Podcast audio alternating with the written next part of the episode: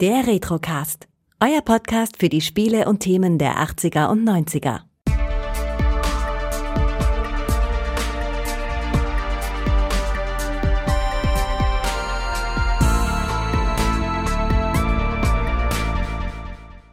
Herzlich willkommen beim Retrocast. Mein Name ist Kai und ich darf heute die Michelle bei mir begrüßen. Hallo. Hallo zusammen. Ja, erzähl mal, worum geht es heute? Es geht um den Groundhog Day. Zu Deutsch, untäglich grüßt das Murmeltier. Das ist so ein typisch deutscher Titel aus den achtzigern oder neunzigern. Also so eine freie Übersetzung, die eigentlich mit dem Original nichts zu tun hat. Aber das ist auch sowas, ich glaube, wenn man diesen Titel in Deutschland nennt, weiß jeder direkt, um was es geht. Auch wenn man den Film nie gesehen hat. Ja, definitiv. Vor allem, man weiß immer sofort, wer eigentlich der Hauptdarsteller ist, weil das einfach so ein markantes Gesicht ist. Bill Murray natürlich. Man kennt ihn aus Ghostbusters und vielen unzähligen Filmen aus den achtzigern und neunzigern. Und ich würde fast sagen, dass hier ist so schauspielerisch seine beste Leistung, die er abgeliefert hat. Also das ist zumindest meine, meine Wahrnehmung. Damit liegst du sogar ganz richtig. Tatsächlich hat er bei einer, Ka- äh, bei einer Castingshow, bei, ähm, bei einer Late-Night-Show hat Bill Murray gemeint, es sei seine beste Arbeit. Oh, kann man fast so unterschreiben, ja. Also, also überhaupt nicht von sich selber eingenommen, aber stimmt ja eigentlich auch, finde ich auch. Ja, um was geht's in Und täglich grüßt das Murmeltier? Ich glaube, sagt, das weiß jeder. Täglich erlebt er denselben Tag immer und immer wieder. Und ich war verblüfft, wenn man sich den Film mehrfach anschaut. Das wird einem gar nicht so richtig offenbart, wie viel Zeit tatsächlich vergangen ist. Und es werden nur so Indizien gestreut, wie zum Beispiel eben dieses Klavierspiel, auf das wir nachher nochmal zurückkommen. Und äh, du hast herausgefunden, als erstes von uns beiden, wie viel Zeit innerhalb des Films offenbar tatsächlich vergeht. Hau mal raus. Also tatsächlich, richtig ist es, sind es acht Jahre, acht Monate, sechzehn Tage und davon werden achtunddreißig Tage halt wirklich angezeigt. Ähm, in wirklich, also laut des Drehbuchs sind es aber zehntausend Tage. Aber gut, es ist... Und sind es dann damit halt siebenundzwanzig Jahre, drei neun sieben. Ja, ich finde, das gibt dem Film nochmal irgendwie eine äh, ganz andere Tiefe. Also wenn man sich das mal wirklich vorstellt. Also äh, wie gesagt, im Film wahrgenommen bekommt man nur diese dreißig Tage. Und so wirkt das beim erstmaligen Gucken auch auf die Zuschauer, würde ich äh, behaupten. Und ich glaube, das hat nochmal eine ganz andere Schwere, wenn man sich das darüber bewusst wird, wie extrem diese Zeit hier wirklich ist. Genau, vor allem, weil es ja wirklich nur mit diesem Weckerschlag dann einfach, diesem Weckergong, dann ähm, praktisch gezeigt wird, wenn er halt jedes Mal aufwacht. Ja, sehr, sehr krass. Ich gehe noch auf die anderen Darsteller kurz ein. Andy McDowell spielt die Rita, ähm, Chris Elliott den Kameramann Larry und äh, den Rest werden wir so im späteren Verlauf mal ansprechen, wenn die eben in Erscheinung treten. Also das ist so der Hauptcast, der auch immer und immer wieder vorkommt. Da sagst du was, vor allem immer und immer wieder. Genau, deswegen habe ich es betont nochmal. Viele, viele werden auch bei dem Film wahrscheinlich denken, oh mein Gott, ich kann das so gut nachvollziehen, weil zwanzig zwanzig einfach mit Corona war ja einfach bestimmt bei vielen Leuten genau dasselbe Gefühl, dass sie halt wirklich jeden Tag immer und immer wieder so erlebt haben. Zum Glück nicht mit diesem äh, Lied morgens um sechs. Also weißt du doch gar nicht, vielleicht haben das Leute halt auf ihren Wecker gespeichert und dann wachen sie so auf. Ich glaube, ich werde mir das überlegen, ob ich das ab sofort als Weckerton benutze auf dem Handy.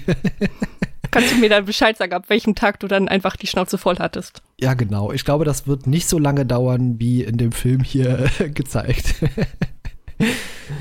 Ja, sehr gut. Ähm, wollen wir ein kleines bisschen über die Vorgeschichte noch ein bisschen erzählen? Also du hast ja ein bisschen was über den äh, Murmeltiertag, diesen Groundhog Day herausgefunden und das darfst du uns gerne erzählen. Ja, und tatsächlich fing es ähm, alles damals an, achtzehnhundertsiebenundachtzig, am zweiten Februar. Und der Groundhog Day ist tatsächlich von deutschen ähm, Einwanderern, entst- also durch deutsche Einwanderer entstanden, die dann natürlich immer den Glauben haben, dass Tiere, die den Winterschlaf halten, die äh, das Wetter vorhersagen, also die Igel oder auch Bären, wenn die dann natürlich aus ihrem Winterschlaf kommen und sobald die hochkommen, heißt es automatisch, ah, der Frühling ist da oder der Frühling kommt.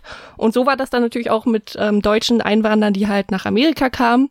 Die haben dann das Murmeltier gesehen und dachten sich, hey, das ist das perfekte Wettertier, das ist der perfekte Wetterfrosch.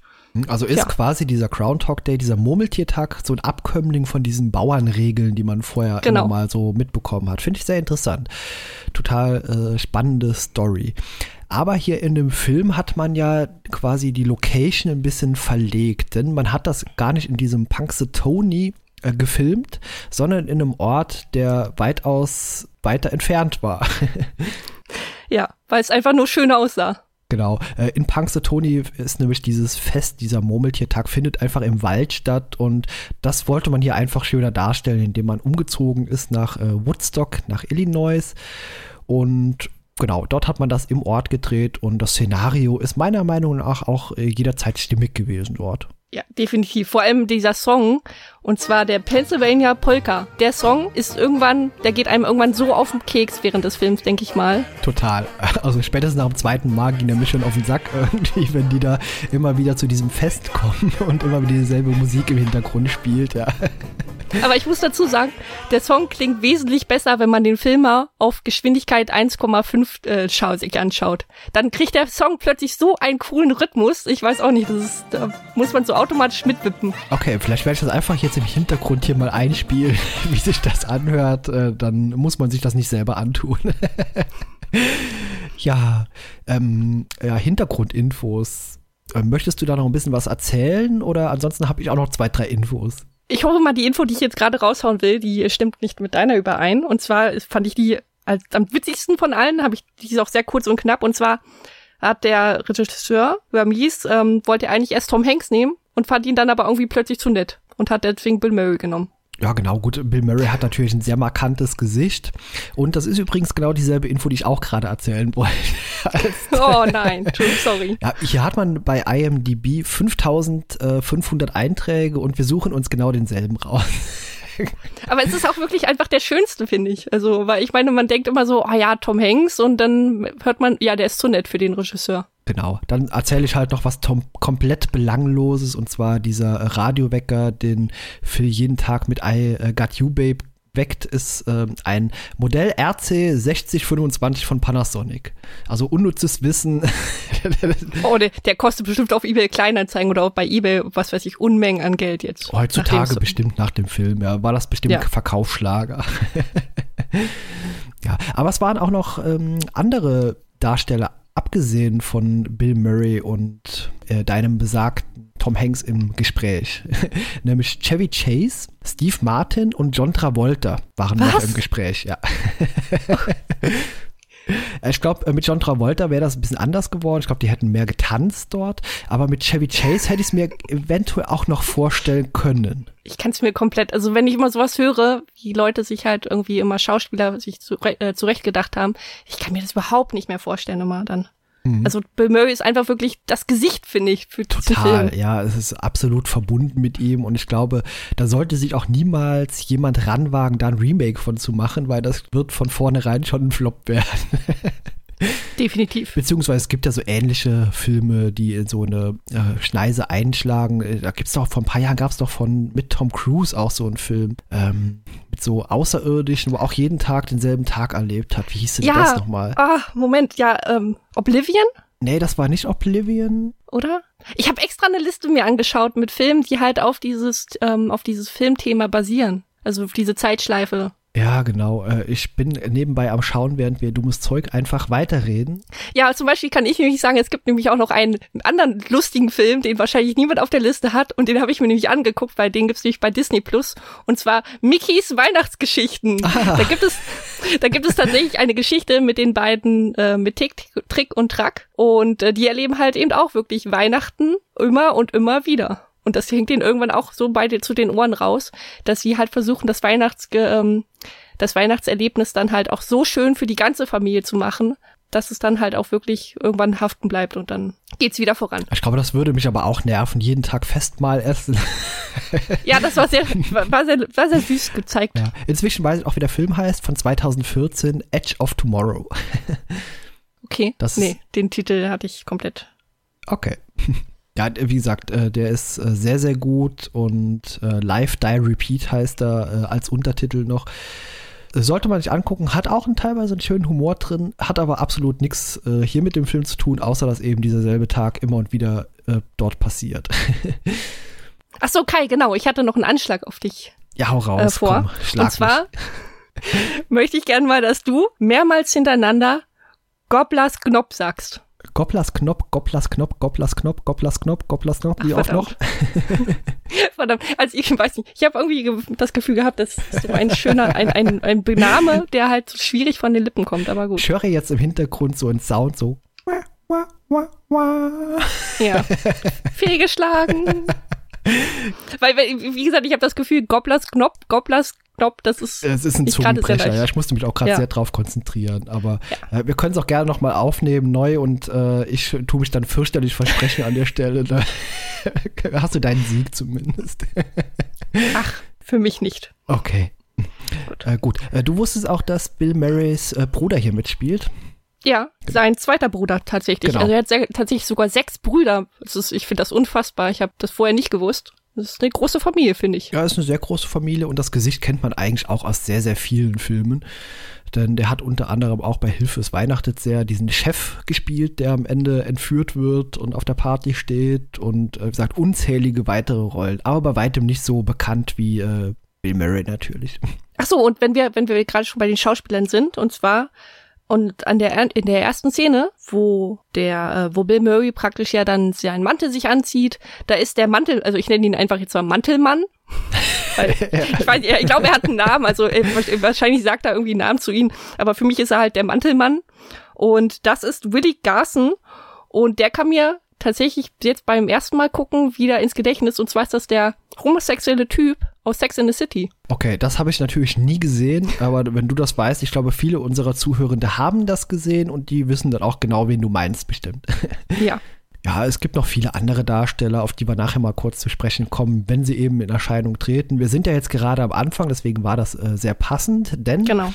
unser äh, Phil, er hat äh, natürlich genau denselben Namen wie später das fette Eichhörnchen, wie er es manchmal bezeichnet, oder Murmeltier. Es ist auch ein Eichhörnchen, also Murmeltier ist praktisch aus der Gattung der Eichhörnchen. Ja, ist aber immer witzig, wie er es später auch äh, beleidigt und irgendwelche interessanten Namen dafür erfindet. Genau, äh, Phil ist Wettermann und er tritt in der allerersten Szene schon komplett unsympathisch auf, wenn er diese Wetteransage macht. Ist dir das gegangen? Naja, also tatsächlich, irgendwie, je öfter ich das gucke, umso sympathischer wirkt eigentlich die Wetterszene. Okay, das ging mir nicht so. Also wenn ich das im Fernsehen sehen würde, würde ich vermutlich direkt umschalten, weil ich das einfach äh, irgendwie abstoßend finden würde. Ja, ich muss aber sagen, ich mag irgendwie diesen leichten Zynismus. Okay, äh, tolle Einstiegsszene eigentlich, um uns direkt zu zeigen, was das für ein Typ ist. Ja, komplett. Also er ist vor allem auch schon allein, wie er dann halt mit seinen Kollegen umgeht. Ja, genau. Und da lernen wir auch gleich die nächsten Charaktere äh, kennen, nämlich auch den Kameramann äh, Larry. Und ich glaube, dem ist das so ziemlich scheißegal schon, wie der reagiert. Äh, ich glaube, das prallt alles an ihm ab, so ein bisschen, oder? Ja, es ist ja immerhin schon das vierte Jahr, unglaublich, das vierte Jahr, mit dem er halt ähm, jetzt praktisch mit dem Typen halt auf die Reise geht zum Murmeltiertag. Ich schätze mal, die werden nicht nur am Murmeltiertag zusammenarbeiten, sondern vielleicht auch bei anderen Aufnahmen irgendwo. Aber wie gesagt, der hat sich inzwischen ein sehr, sehr dickes Fell wachsen lassen und der ist fast resistent gegen diese ganzen Sticheleien und alles. Ich glaube, äh, ja. er kontert teilweise auch sehr gut.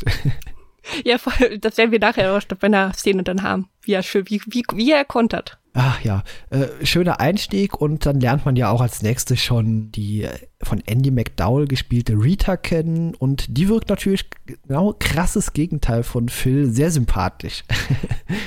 Die ist super lieb und super süß, wie, wie sie dann halt, wie gesagt, mit dem, mit dem äh, Greenscreen-Hintergrund rumspielt, weil sie halt so ein blaues Oberteil trägt und der Hintergrund auch blau ist, und dann guckt sie, guckt sie halt in diesen Kontrollmonitor, wie wunderschön sie da rumhantiert. Genau. Und man muss dazu sagen, wenn man, weil dann kommt eine Nahaufnahme auf Bill Murray und man sieht halt wirklich, wie Phil aber in dem Moment, wenn er sie sieht, wirklich so der, link, der linke Mundwinkel zieht sich so ein bisschen nach oben, also... Mhm. Ja. Man sieht schon, der ist nicht ganz so abgeneigt von ihr. Ja, ja, genau. Aber er verdreht auch direkt danach die Augen, wenn er sich rumdreht. Also ja, komm, also die blödelt halt rum. Das würde jeder machen. Ja. Also. also die Augen verdrehen, nicht jeder. Also ja, doch, vielleicht einige würden dann die Augen verdrehen und andere würden auch rumblödeln. Gut, man erfährt jetzt, worum es geht. Nämlich es soll im Dreierpack dort zu diesem äh, Murmeltierfest gehen, und äh, genau, da fährt man einfach dann kurzerhand hin. Ja, die fahren übrigens, die Straße, die sie langfahren, die führt tatsächlich nach Punxsutawney, aber da wird es natürlich in Wirklichkeit gar nicht hingehen. Haben wir ja eben schon mal kurz erwähnt, wohin man tatsächlich fährt, und dann wird man ja auch relativ schnell, äh, man verabschiedet sich eigentlich nach dem ersten Eintreffen dort, und Phil wird natürlich, bekommt eine extra Wurst und der bekommt ein schönes kleines äh, Frühstückshotel, wie hat man es genannt?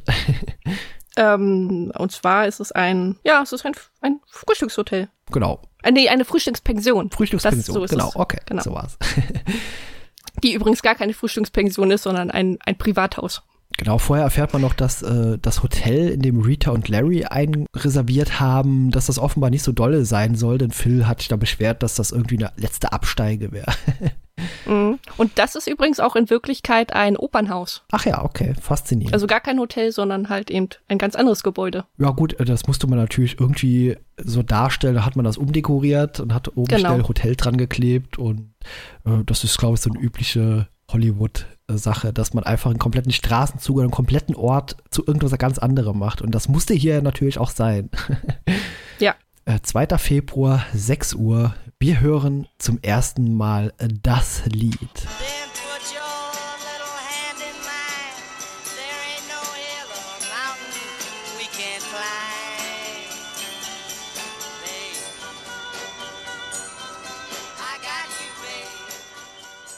Ja, Sonny und Cher singen eben dieses äh, I, I Got, got You Babe. Babe. Genau, korrekt. I got you, babe. Zum allerersten Mal sehen wir das jetzt hier, und das ist noch sehr, sehr wenig ungewöhnlich, denn sein Tag beginnt halt hier. Er hört diese Ansage von den Radiosprechern. Geht die zum, übrigens sehr gut ist. Die ist toll, ja, total äh, overacted, also total drüber. Ich habe mir wirklich, ich habe mir wirklich, war wirklich eins zu eins, Satz für Satz äh, mal rausgehört, was die halt wirklich so sagen, weil man überhört das ja eigentlich, weil man sich ja komplett eigentlich mhm. auf Phil konzentriert, was er macht, und ähm, was die für ein Bullshit labern. Ja, ja. Also vor allem auch mit was für Begriffen, die halt um sich wird, irgendwie mit Fettlippen ja. oder dann auch ihr Trantüten, äh, lauft raus und murmelt anderen murmeligen Murmeln dann. Ja. Ich weiß auch nicht, ich habe ja irgendwo aufgeschrieben, aber. Ja, ist äh, eigentlich total belangloses Gespräch. Ich glaube, das sollte auch bewusst untergehen und keine große Rolle spielen. Oder es sollte einfach im späteren Verlauf genauso nerven wie das Lied äh, oder so, ich weiß es nicht. Ja. Aber jetzt trifft man ja auch äh, in dem Hotel, in der Pension, äh, ein paar Charaktere, die man auch immer wieder jetzt treffen wird. Zum Beispiel im Flur den eigentlich recht freundlichen Typ, der eigentlich nur die Frage stellt, ob er auch zum Murmeltiertag geht und äh, so ein übliches null acht fünfzehn Smalltalk-Gespräch führen will. Und dann gibt's noch die ja. äh, schrullige Eigentümerin offenbar von diesem, ähm, von dieser Pension, und die ist ja auch total liebenswürdig. Schusselig, würde ich fast definieren. Und die hat offensichtlich gar keine Ahnung, was ein Déjà-vu ist. Musst du mal in der Küche nachfragen, ob sie das haben. Ja, ja genau. Schmeckt bestimmt köstlich. Genau. Ja, die ist einfach so eine herzliche Dame, die man, wie gesagt, die einfach so ein bisschen äh, schusselig ist, wie du schon sagst. Ja, so eine, ja. so eine typische Pensionstante halt eben. Genau. Wie man sie sich vorstellt. Ja, ja, ja. und äh, ja. Einen Kaffee trinkt man noch, nachdem auch der von ihm gewünschte Kaffee nicht da ist. Und ja, auf der Straße trifft man dann zum ersten Mal auch einen Charakter, der mir von Anfang an ziemlich auf den Sack ging. Ja, Moment, vorher muss man aber noch sagen, dass ähm, wir hier eine ganz lustige Sache haben. Und zwar, bevor er natürlich die Pension verlässt, fragt die Frau, äh, die Miss Lancaster, fragt die natürlich dann so, ja, wie sieht's denn aus? Wann wollen sie dann abreisen? Und seine Abreisewahrscheinlichkeit liegt hier heute noch an diesem Tag bei hundert Prozent. Genau, das ist noch ein wichtiges Detail. Das wird auch später noch ein bisschen lustiger. Und äh, dann kommen wir eben zu dem von mir erwähnten äh, nervigen Typen auf der Straße. Du darfst gerne den Namen sagen und ich sag dann was dazu. Darf ich den, darf ich den ganzen Namen sagen? Ja, sag ihn. Ähm, das ist äh, Ned. Na, ich bin Ned. Nedel, äh, Nadelnas Ned. Ich bin na der Nad Ned, der Ned der Eierkopf, der pfeifender Bauchnabeltrick beim Talentschuppen Ned. Also ich habe es jetzt versucht, mal so rüberzubringen, wie er das war. Aber er redet halt wirklich so schnell, und ich habe es mir im Englischen dann auch nochmal angehört, und das ist ja, vor allem auch wie der, in der deutschen Synchro kommt das sehr, sehr gut und auch zugleich nervig rüber, weil die Stimme, die ist einfach unglaublich passend für den Typ. Aber es ist auch so, es ist auch so widerlich irgendwie und aufdringlich. Also es ist genau das, das Gefühl bekommt man auch, wenn man halt selber auf der Straße unterwegs ist und man trifft jemanden, den man halt überhaupt nicht treffen möchte. Ja, ja, und, das genau. Ge- und das Gefühl vermittelt er einfach super. Vor allem äh, habe ich auch gedacht, wow, der kommt dem aber sehr, sehr nahe. Also so heutzutage undenkbar. Corona! Also, der, der kann ihm fast die Nase lutschen, so nah kommt er an den ran. Ja, Ned Ryerson. Und Wenn ich den Namen höre und das Gesicht sehe, muss ich auch Ryan. So, also das ist okay, ja, den, den Nachnamen hatte ich, glaube ich, jetzt gar nicht mehr im Kopf. Ich habe immer nur nett hingeschrieben. Ja. Der äh, gar nicht so nett ist. Nee, aber der scheint auch irgendwie eine Macke zu haben, oder? Wenn, nach allem, was er irgendwie so sagt, von sich äh, feststellt, haut er immer dieses Bing raus. Ja, aber, aber Kai, Kai, ist es nicht komisch? Ich meine, kennst du nicht noch einen anderen Ned, der auch komisch spricht? Äh, Ned Flanders? Ja. Ich glaube, das liegt am Namen einfach. Ja, es kann sein. Alle, alle Leute, die Ned heißen, die reden halt komisch. Genau. Und gleich schon mal eine Entschuldigung an alle Neds, die uns zuhören, sollte es welche noch draußen geben. Ihr könnt, ihr könnt ja gerne Kai eine, eine Audioaufnahme schicken von euch, dass ihr ganz normal redet. Ganz genau. Dann spielen wir das im nächsten Podcast. Nächstes Jahr, am nächsten Murmeltiertag, äh, spielen wir das hier ein. Ja, super. Also, äh, wie gesagt, ab dem ersten Moment ein fürchterlich nerviger Typ und er ist natürlich von äh, Beruf äh, Versicherungsvertreter. Der sieht dementsprechend auch wirklich so aus. Also diese komische Pel- Pelzkraken, der an diesem Mantel hängt, das ist einfach so uh, ja, so ein Klischee-Versicherungsvertreter, genau. Ja. Und er, er offenbart dann, er hat einen Hut auf und er offenbart Phil dann seine Halbglatze und ist dann der Meinung, das würde noch hilf- helfen, dass Phil sich an ihn erinnert. Das finde ich so. Ja, äh, irgendwie. Also selbst Phil guckt auf die Glatze und denkt so, hä, was, was, was soll das jetzt? Hat er die Glatze als Kind auch schon gehabt oder was soll das dem sagen? Ich weiß, keine Ahnung. Ja, sehr cool. Naja, äh, dann macht man noch Bekanntschaft mit einer sehr, sehr tiefen Pfütze. Achso, ich wollte gerade sagen, so, hä, welche kommt jetzt noch? Ja, die, die, die, die legendäre Pfütze vor allem auch. Genau. Äh, ja, da wird mein Fuß auch schon kalt, wenn ich nur dran denke. Also, wie gesagt, die ist voll mit Wasser und äh, auch äh, gefühlt schwimmen da auch Eiswürfel drin noch. Also, äh, tatsächlich haben sie echt äh, unten das Pflaster ähm, halt aufgebrochen, damit halt da diese Kuhle entstanden ist. Okay. Und haben die dann halt mit Wasser befüllt. Ja, spannend. Und die gibt's, und die gibt's halt heutzutage wirklich immer noch in dem, in dem kleinen Städtchen. Da ist dann jetzt der Fußabdruck von ähm, Bill Murray halt wirklich. Und dann ist da ein Schild. Hier ist Bill Murray reingelatscht. Okay, also wenn wir irgendwann mal dorthin kommen sollten, müssen wir uns das angucken. Ja, ich, also das ist auf jeden Fall, ich könnte mir auch vorstellen, dass bestimmt, wenn man das so anfasst oder so dran rubbelt, dann bekommt man Glück, so wie bei manchen anderen Dingen, die man, Sehenswürdigkeiten. Ja, vielleicht. Also ich hoffe nur nicht, dass es auch Pech bringt und man dann immer den einen selben Tag wieder erlebt. Also, äh, ja. Nee, ich glaube, also ich glaube, das Schlimmste, was sein wird, ist halt, dass du, dass du dann halt, wenn du mit deinem Fuß in diesen Fußabdruck gehst, dann hast du den Fluch, also sofort automatisch in dir, dass du halt in jede Pfütze trittst. Ja, das kann natürlich auch sein, genau. Ja, zum ersten Mal auf den Festlichkeiten und ja, da ist ja einiges los und da hören wir auch das von dir erwähnte äh, Lied schon mal. Ja, Pennsylvania Polka. Ja, wie gesagt, hier nervt er noch nicht, hier ist das noch irgendwie stimmig und das ist auch irgendwie so ein bisschen sympathisch. Alle Leute sind offenbar sehr, sehr gut drauf auch. Und oh ja.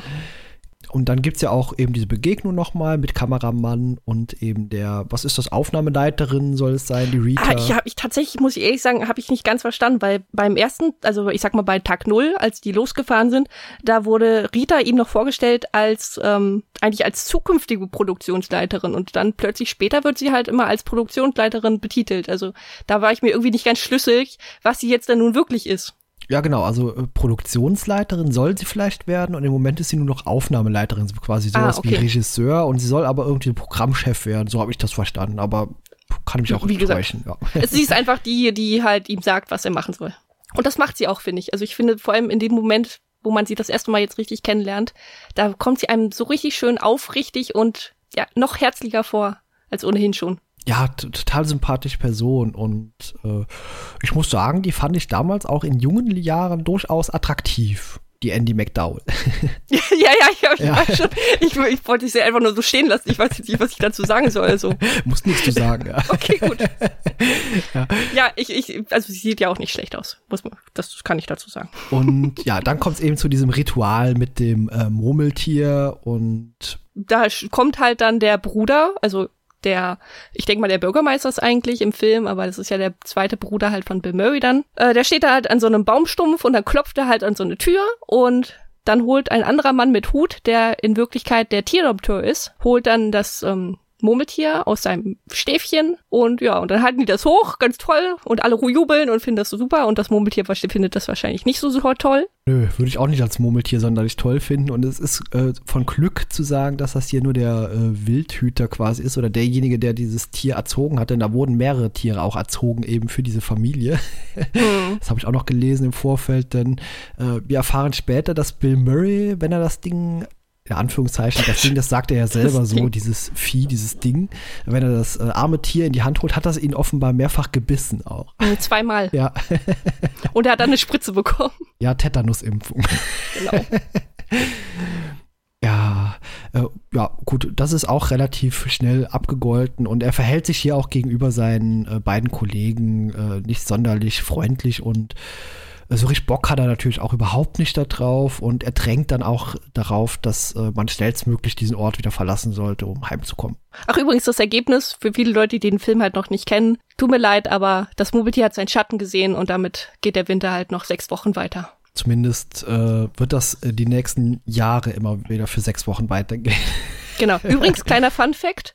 Ähm, der, beim echten Murmeltiertag letztes Jahr zwanzig zwanzig gab es einen frühen Frühling. Sehr schön. Hast du eine Statistik gefunden, wie oft das Murmeltier richtig gelegen hat? Ähm, richtig gelegen nicht, aber die Wahrscheinlichkeit liegt ungefähr so, ich glaube, zwischen dreißig und vierzig Prozent. Okay, also nicht also, so Also du könntest, du könntest eher, du könntest eigentlich eher lieber eine, eine Münze schnipsen, als ein Murmeltier ständig irgendwie aus seinem Käfig oder aus seinem äh, Bunker da rauszuziehen. Ja, ist natürlich einfach nur so eine Ritualsache. Ja. äh, ich glaube, äh, das lag auch schon sehr, sehr häufig daneben, wie du schon sagst, wenn nur dreißig bis vierzig Mal, äh, Prozent überhaupt da richtig liegen, ja, dann ja. Ist das einfach nur ein Fest, das eben eine symbolische Eigenschaft hat und ansonsten wird sich einfach nur betrunken und ich glaube, das und, ja. Ist so der Sinn des Festes. Gesungen und getanzt. Genau.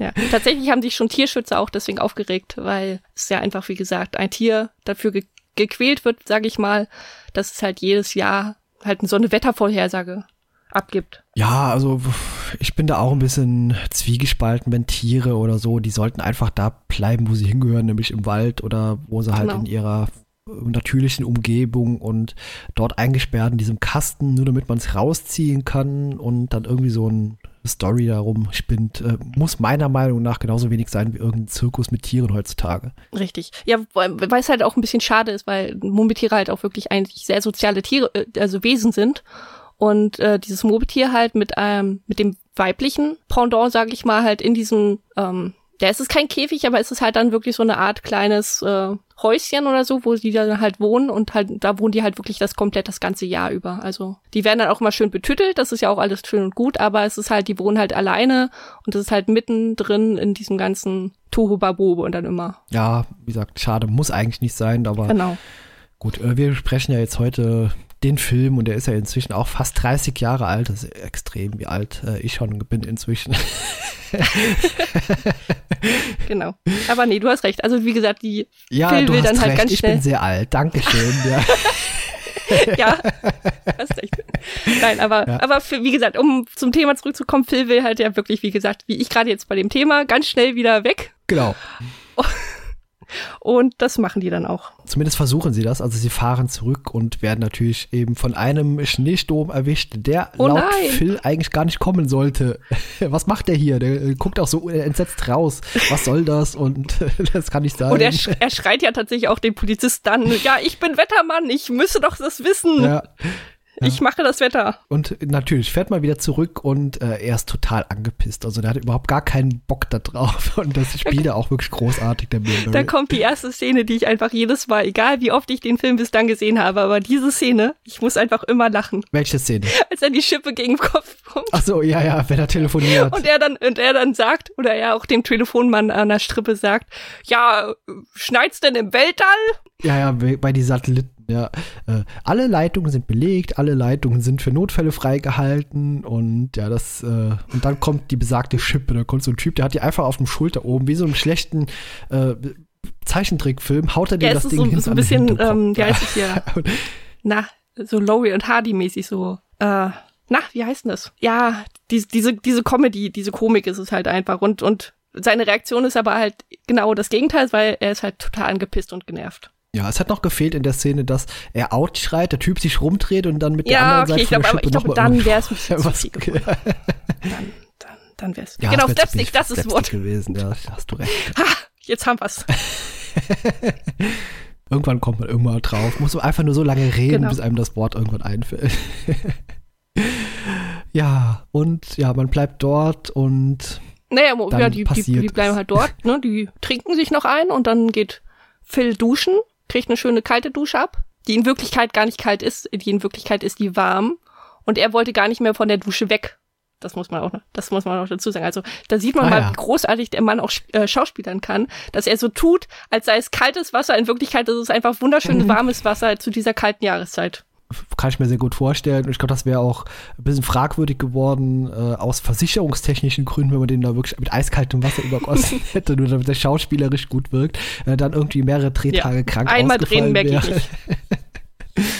Genau. Ja. Aber gut, das Wasser ist kalt. Wir gehen davon aus, dass es kalt und äh, er ist sehr entsetzt darüber. Und äh, ja, wir lernen dann äh, zum zweiten Mal, treffen wir die Äh, die Misses Lancaster auf dem Flur. Ja. Ich weiß nicht mehr ganz genau, was sie sagt, aber er fragt, glaube ich, irgendwie, ob, warum das Wasser so kalt ist und sie sagt irgendwie, und genau, sie lacht dann. So, ha, ha, ha, ha, aber doch nicht heute. Ja, genau. Ich liebe das einfach, dieser, dieser Sarkasmus und dieser Zynismus einfach von ihm, dass er einfach... Ja. ja. Ja, total. Äh, ich frage mich natürlich, warum es da gerade heute oder an dem Tag dann kein warmes Wasser gab. Ich, wer, wer weiß, ob überhaupt jemals warmes Wasser haben. Darum lacht sie auch so. Ja, du meinst, das, das ist so eine Tagespension. Ja. Die Leute sind immer nur einen Tag da und das ist für sie selber auch so eine Art Murmeltiertag. Also jeden Tag dieselbe oh Frage, die sie gestellt bekommt. Die arme Frau, jetzt tut sie mir tatsächlich irgendwie leid. Ja, sie antwortet ja auch jeden Tag gleich. Haha, aber doch nicht heute. Ich glaube, sie sind bei der Frage oder bei der Antwort, ist sie halt komplett schon verrückt geworden. So sieht sie auch ein bisschen aus in dem Sinne der Szene. Ja, ist einfach großartig, auch gespielt von beiden. Sorry, ich habe jetzt gerade den Pulsdollar. Weil es halt wirklich lustig ist. Ähm, ja, und das war es eigentlich auch. Obwohl doch, er sitzt dann noch kurz auf dem Bett und quatscht dann nochmal mit so einem... Ähm, ach nee, nee, dann ist es wirklich Feierabend. Ja, das...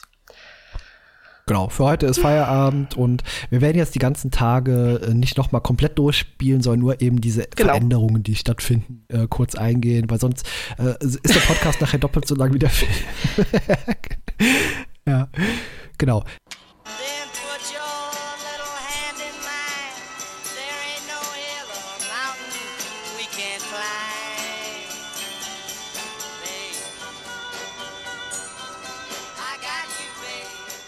sechs Uhr, selbe Musik, selbe Ansage und er sagt auch noch erst so, ey, Jungs, ihr habt das Spann von gestern laufen. Ey, was soll das hier unprofessionellen Flitzpiepen? Genau, und äh, ja, komisch fällt es ihm dann auf, wenn er aus dem Fenster guckt und dieselben Fahrzeuge dort fahren wie einen Tag zuvor. Ja, und dann, als er rausgeht und denselben Flurmann halt nochmal sieht. Und er dieselbe... Genau, äh, Flurmann ist auch ein toller, toller Titel. Der heißt doch, der heißt doch, ich habe nachgeguckt, der heißt irgendwie Hall, Hallman oder so, Hall of the Man oder Man of the Hall, also Flurmann. Ja, der heißt einfach äh, Man in Hallway, genau. Genau, also Flohmann. Ja. Genau. Ja, äh, toll. Schon wieder Misses Lancaster und dieselbe Frage, haben Sie gut geschlafen? Und ja, äh, diesmal ist er so ein bisschen, er, er merkt, irgendwas stimmt nicht und er denkt ja auch, die verarschen ihn. Irgendwie. Ja, ja, also wie gesagt, diesmal fragt er ja nach dem Déjà-vu und sie sagt halt, dass, da müsste sie halt in der Küche nachfragen. Und die Abreisewahrscheinlichkeit liegt heute sogar schon niedriger, bei nämlich bei fünfundsiebzig, zwischen fünfundsiebzig und achtzig Prozent. Ned Flanders äh, treffen wir natürlich auch wieder. Ned Flanders. Äh, Ned, äh, nein, den treffen wir hier nicht. Das wäre sehr witzig gewesen, wenn Ned Flanders getroffen hätte. Hast du, hast du doch gerade gesagt. Ja, ich weiß es. Ach so, okay. Ja, Ned Ryerson natürlich. Ich dachte, das wäre ein Verbrecher, äh, freudscher Versprecher gewesen. Ja, aber hier hatte ich tatsächlich das erste Mal ein kleines zeitliches Problem mit der Abfolge. Wieso? Denn äh, jetzt hat er eben, äh, er war in der Halle, dann trifft er auf der Straße noch eine Frau, die fragt er eben, äh, was heute für ein Tag ist. Dann geht er in die Stadt, trifft aber diesen äh, Ryerson, diesen Ned, genau an derselben Stelle wieder, weißt du? Ah, okay. Eigentlich ist das ja nur so eine Abfolge von ein paar Sekunden, ja. wo der über die Straße läuft und das äh, fällt mir nachher noch viel extremer auf. Mhm. Das, was aber was aber gleich bleibt, ist der ähm, etwas beleibtere Mann im blauen in der blauen Jacke, der dem ähm, der dem Opi Geld gibt. Ja, genau, korrekt. Das sieht man äh, der Opi, der ist auch noch sehr erwähnenswert. Aber dann ist so ein, ja, genau. Den sieht man immer nur am Rande. Ist so ein armer Mann, der offenbar einfach nur noch ein bisschen Geld bettelt. Ja. Ja, nochmal auf Fest. Und ja, äh, seine Laune hat jetzt ein bisschen arg nachgelassen und jetzt wird er sehr, sehr sarkastisch auch und zynisch, wie du schon sagst. Ja, vor allem kriegt er jetzt, ich bin mir nicht ganz sicher, ob ich das richtig in Erinnerung hatte oder ob ich mich ein bisschen im Tag verwechsle, aber hier kriegt er jetzt seine erste Ohrfeige. War das hier schon? Okay, äh, ich weiß nicht, ich glaube, er läuft einfach nur weg, nachdem die Aufnahme beendet ist und beide gucken irritiert und ja. Nee, er, ich glaube, er macht jetzt immer noch, also genau, nachdem seine Aufnahme gemacht hat, ähm, ja, rennt okay. er weg, genau. Ja, ja, genau. Hm? Ja, und äh, dann, dann war es das, das eigentlich. Ja, nee, dann wieder das übliche Duschszene, dann kommt ein Telefonmann, mit dem er redet im Hotel, äh, also in der Pension. Und genau. Dann kommt der zerbrochene Stift. Genau, äh, sehr tolle Sache. Also auf die Idee wäre ich vermutlich an dem Tag noch nicht gekommen. Oder hättest du dir auch selber irgendein Indiz gemacht, ob das sein kann, was da passiert? Ja, ich glaube, an dem Tag wirklich auch noch nicht, aber der zerbrochene Stift ist tatsächlich so das Minimalste von Minimalen, was die halt wirklich genommen haben, weil tatsächlich gab es so Szenen, wo die wirklich das komplette Zimmer zerstört haben und wo sich Phil halt auch die Haare abrasiert hat, damit halt, um zu gucken, was für Auswirkungen das für den nächsten Tag hat.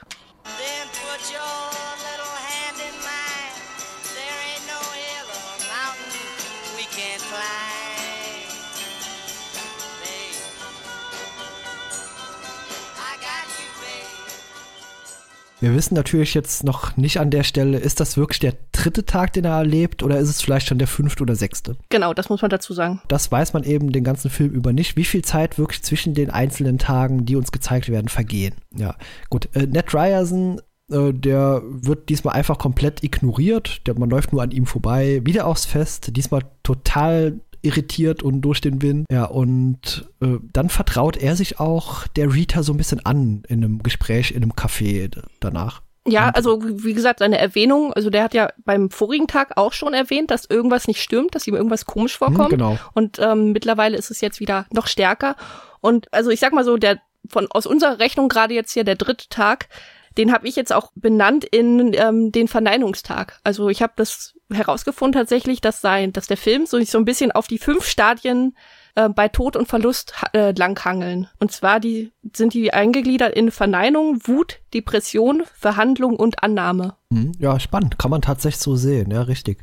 Und was man auch in diesem äh, Diners sieht, so, so, ein, so ein Restaurant, Frühstücksrestaurant, Bistro würde man vielleicht hierzulande nennen, äh, es hängen sehr, sehr viele Uhren in diesem Lokal und äh, bleiben tatsächlich stehen. Aber es ist mir nicht aufgefallen. Also es ist mir während dem Film Schau nicht aufgefallen, sondern erst, nachdem ich es später in der Info gelesen habe.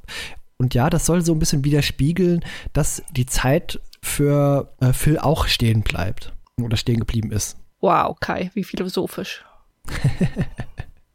Ja. Also ich habe das jetzt nicht rausgegoogelt, ich habe einfach nur gesehen, okay, die bleiben stehen, aber ich habe da jetzt mir nichts dabei gedacht. Okay, ja, das soll das einfach, denke ich mal, symbolisieren, dass das, dass die Zeit für ihn ja auch stillsteht, indem er jeden Tag denselben Tag erlebt. Ja. Ja, und dann äh, kommt es zu einer Szene, denn er geht äh, zum Gynäkologen. Ja, äh, nein, zu dem geht man nicht, genau. Er geht zum Neurologen. Ja, also das hat man gesehen, also er sitzt auf diesem Stuhl, den kennt man ja und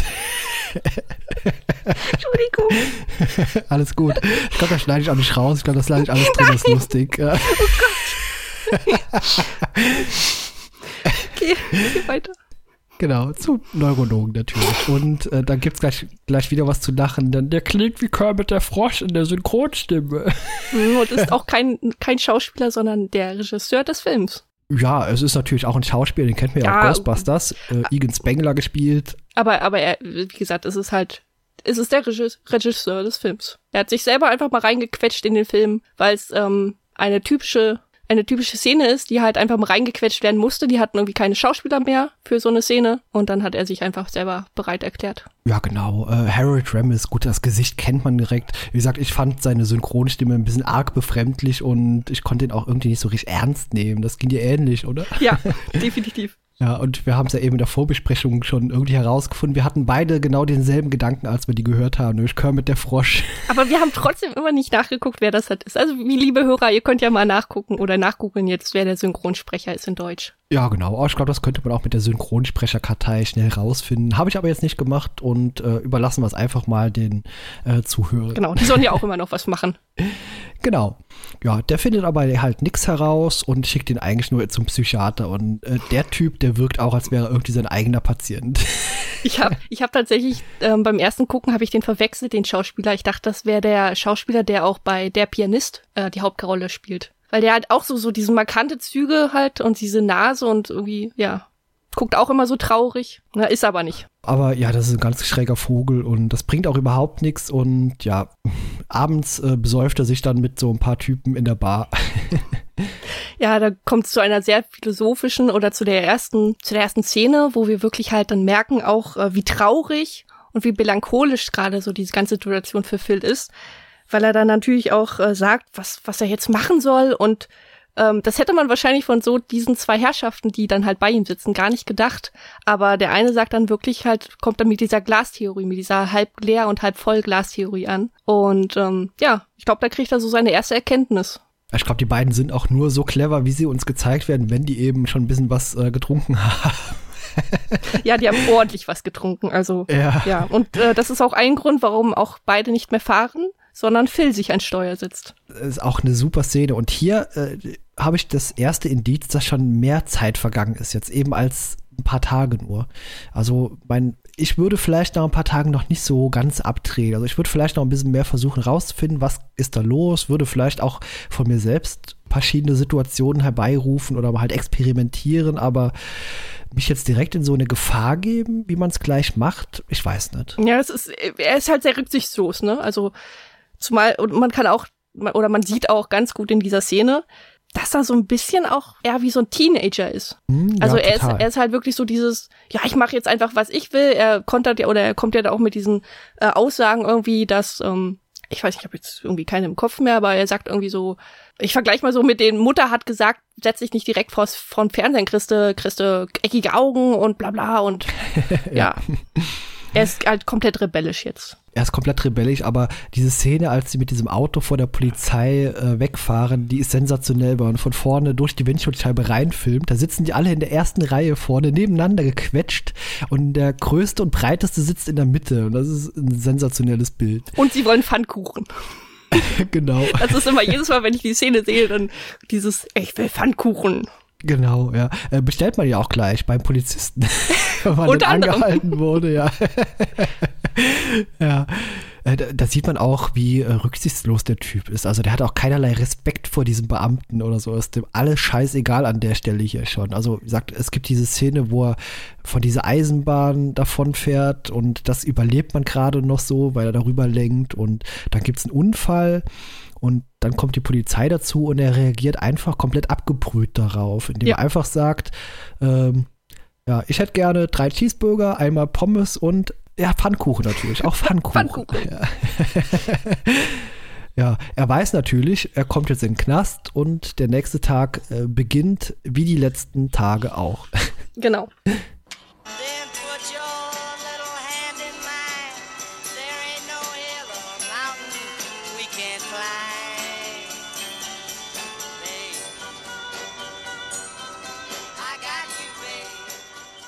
Beziehungsweise er hat es ja vermutet und es trifft dann halt auch wirklich so ein. Und das ist tatsächlich, habe ich dann, weil jetzt halt diese Teenager-Phase halt anfängt, ist, habe ich dann eingegliedert in die Wutphase, was man auch sehr gut dann sieht, spätestens bei Ned. Ja genau, aber er hat jetzt erstmal so eine gute Laune-Phase. Also Missus Lancaster bekommt einen Kuss auf die Wange, aber Ned, den haut er erstmal direkt um. Und ich glaube, das hätte ich auch irgendwann früher oder später gemacht. Ja. ja, und es ist die erste, der erste Tag, sag ich mal so, der, an dem er den Opa registriert. Mhm, genau, da tastet er noch so an seinem Mantel rum, macht so, als hätte er eben kein Geld, geht aber noch an ihm vorbei. Genau. Auch das erste Mal, dass er sich dagegen entscheidet, mit Rita und Larry zurückzufahren, denn er bleibt einfach dort. Und das erste Mal, dass er nicht in die Pfütze tritt, sondern jemand anderes nämlich den Vortritt, sag ich mal. Lässt. Genau, er bleibt dort stehen an dem Ding, sieht dann einen Mann von links ins Bild kommen und der tritt rein. Genau, und guckt genauso beleppert wie äh, er vorher. Ja. Aber er lernte jetzt an diesem Tag auch äh, Nancy Taylor kennen. Ach ja, ähm, die Nancy. Die Nancy, genau. Äh, wie würdest du die einschätzen? Äh, ja, ich weiß nicht, so oft, so wie jetzt, so kurz wie die jetzt vorkam, einfach nur als naiv und kleines, kleines Dummchen. Ja, leider, denn äh, sie wird uns wirklich nicht als sonderlich intelligent hier vorgestellt, denn ich würde jetzt zum Beispiel, wenn mir irgendein Fremder Fragen stellt, würde ich die überhaupt nicht beantworten, also auf welche Schule gegangen bist, also das sind Daten, die kann man durchaus schnell auch missbrauchen. Ja, ja, darum, wie gesagt, aber er macht das ja halt auch so schnell, dass ja, sie halt kaum darauf, re- oder dass sie halt, dass sie ja. halt, dass sie so überrumpelt ist und dann haut er auch schon wieder ab und wir erfahren dann halt im nächsten Tag auch, warum er es gemacht hat.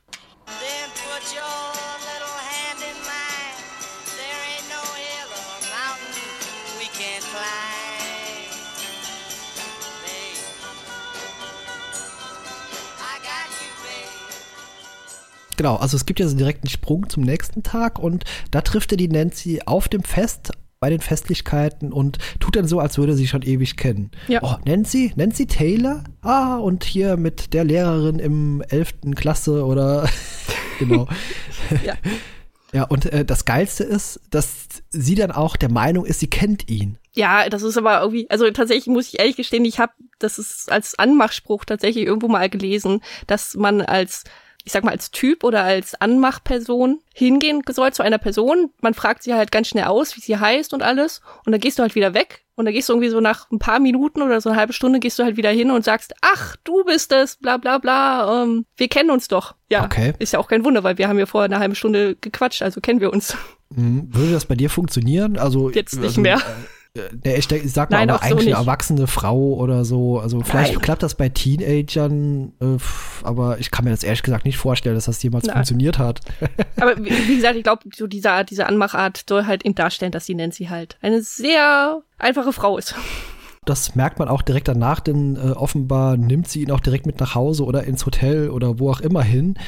Und äh, die, legen, die legen direkt los, ne? Also ja, ja, die legen ja. direkt los. Und ich glaube, ihr ist es auch scheißegal, dass sie zweimal irgendwie Rita äh, gesagt bekommt. Ja, die, da kommt nämlich sofort der Heiratsantrag von Phil und sie sagt ja und das war's. Und man muss dazu sagen aber, ich habe mich in der Szene, als ich das zweite Mal geguckt habe, habe ich mich in der Szene gefragt, wo ist ihr Streifenhörnchengeräusch?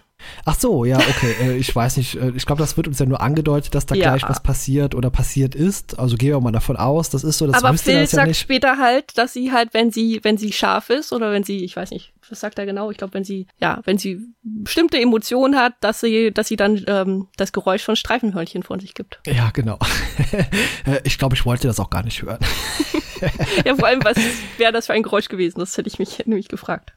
Ja, genau. Also dann gibt's nochmal einen Sprung. Nächster Tag.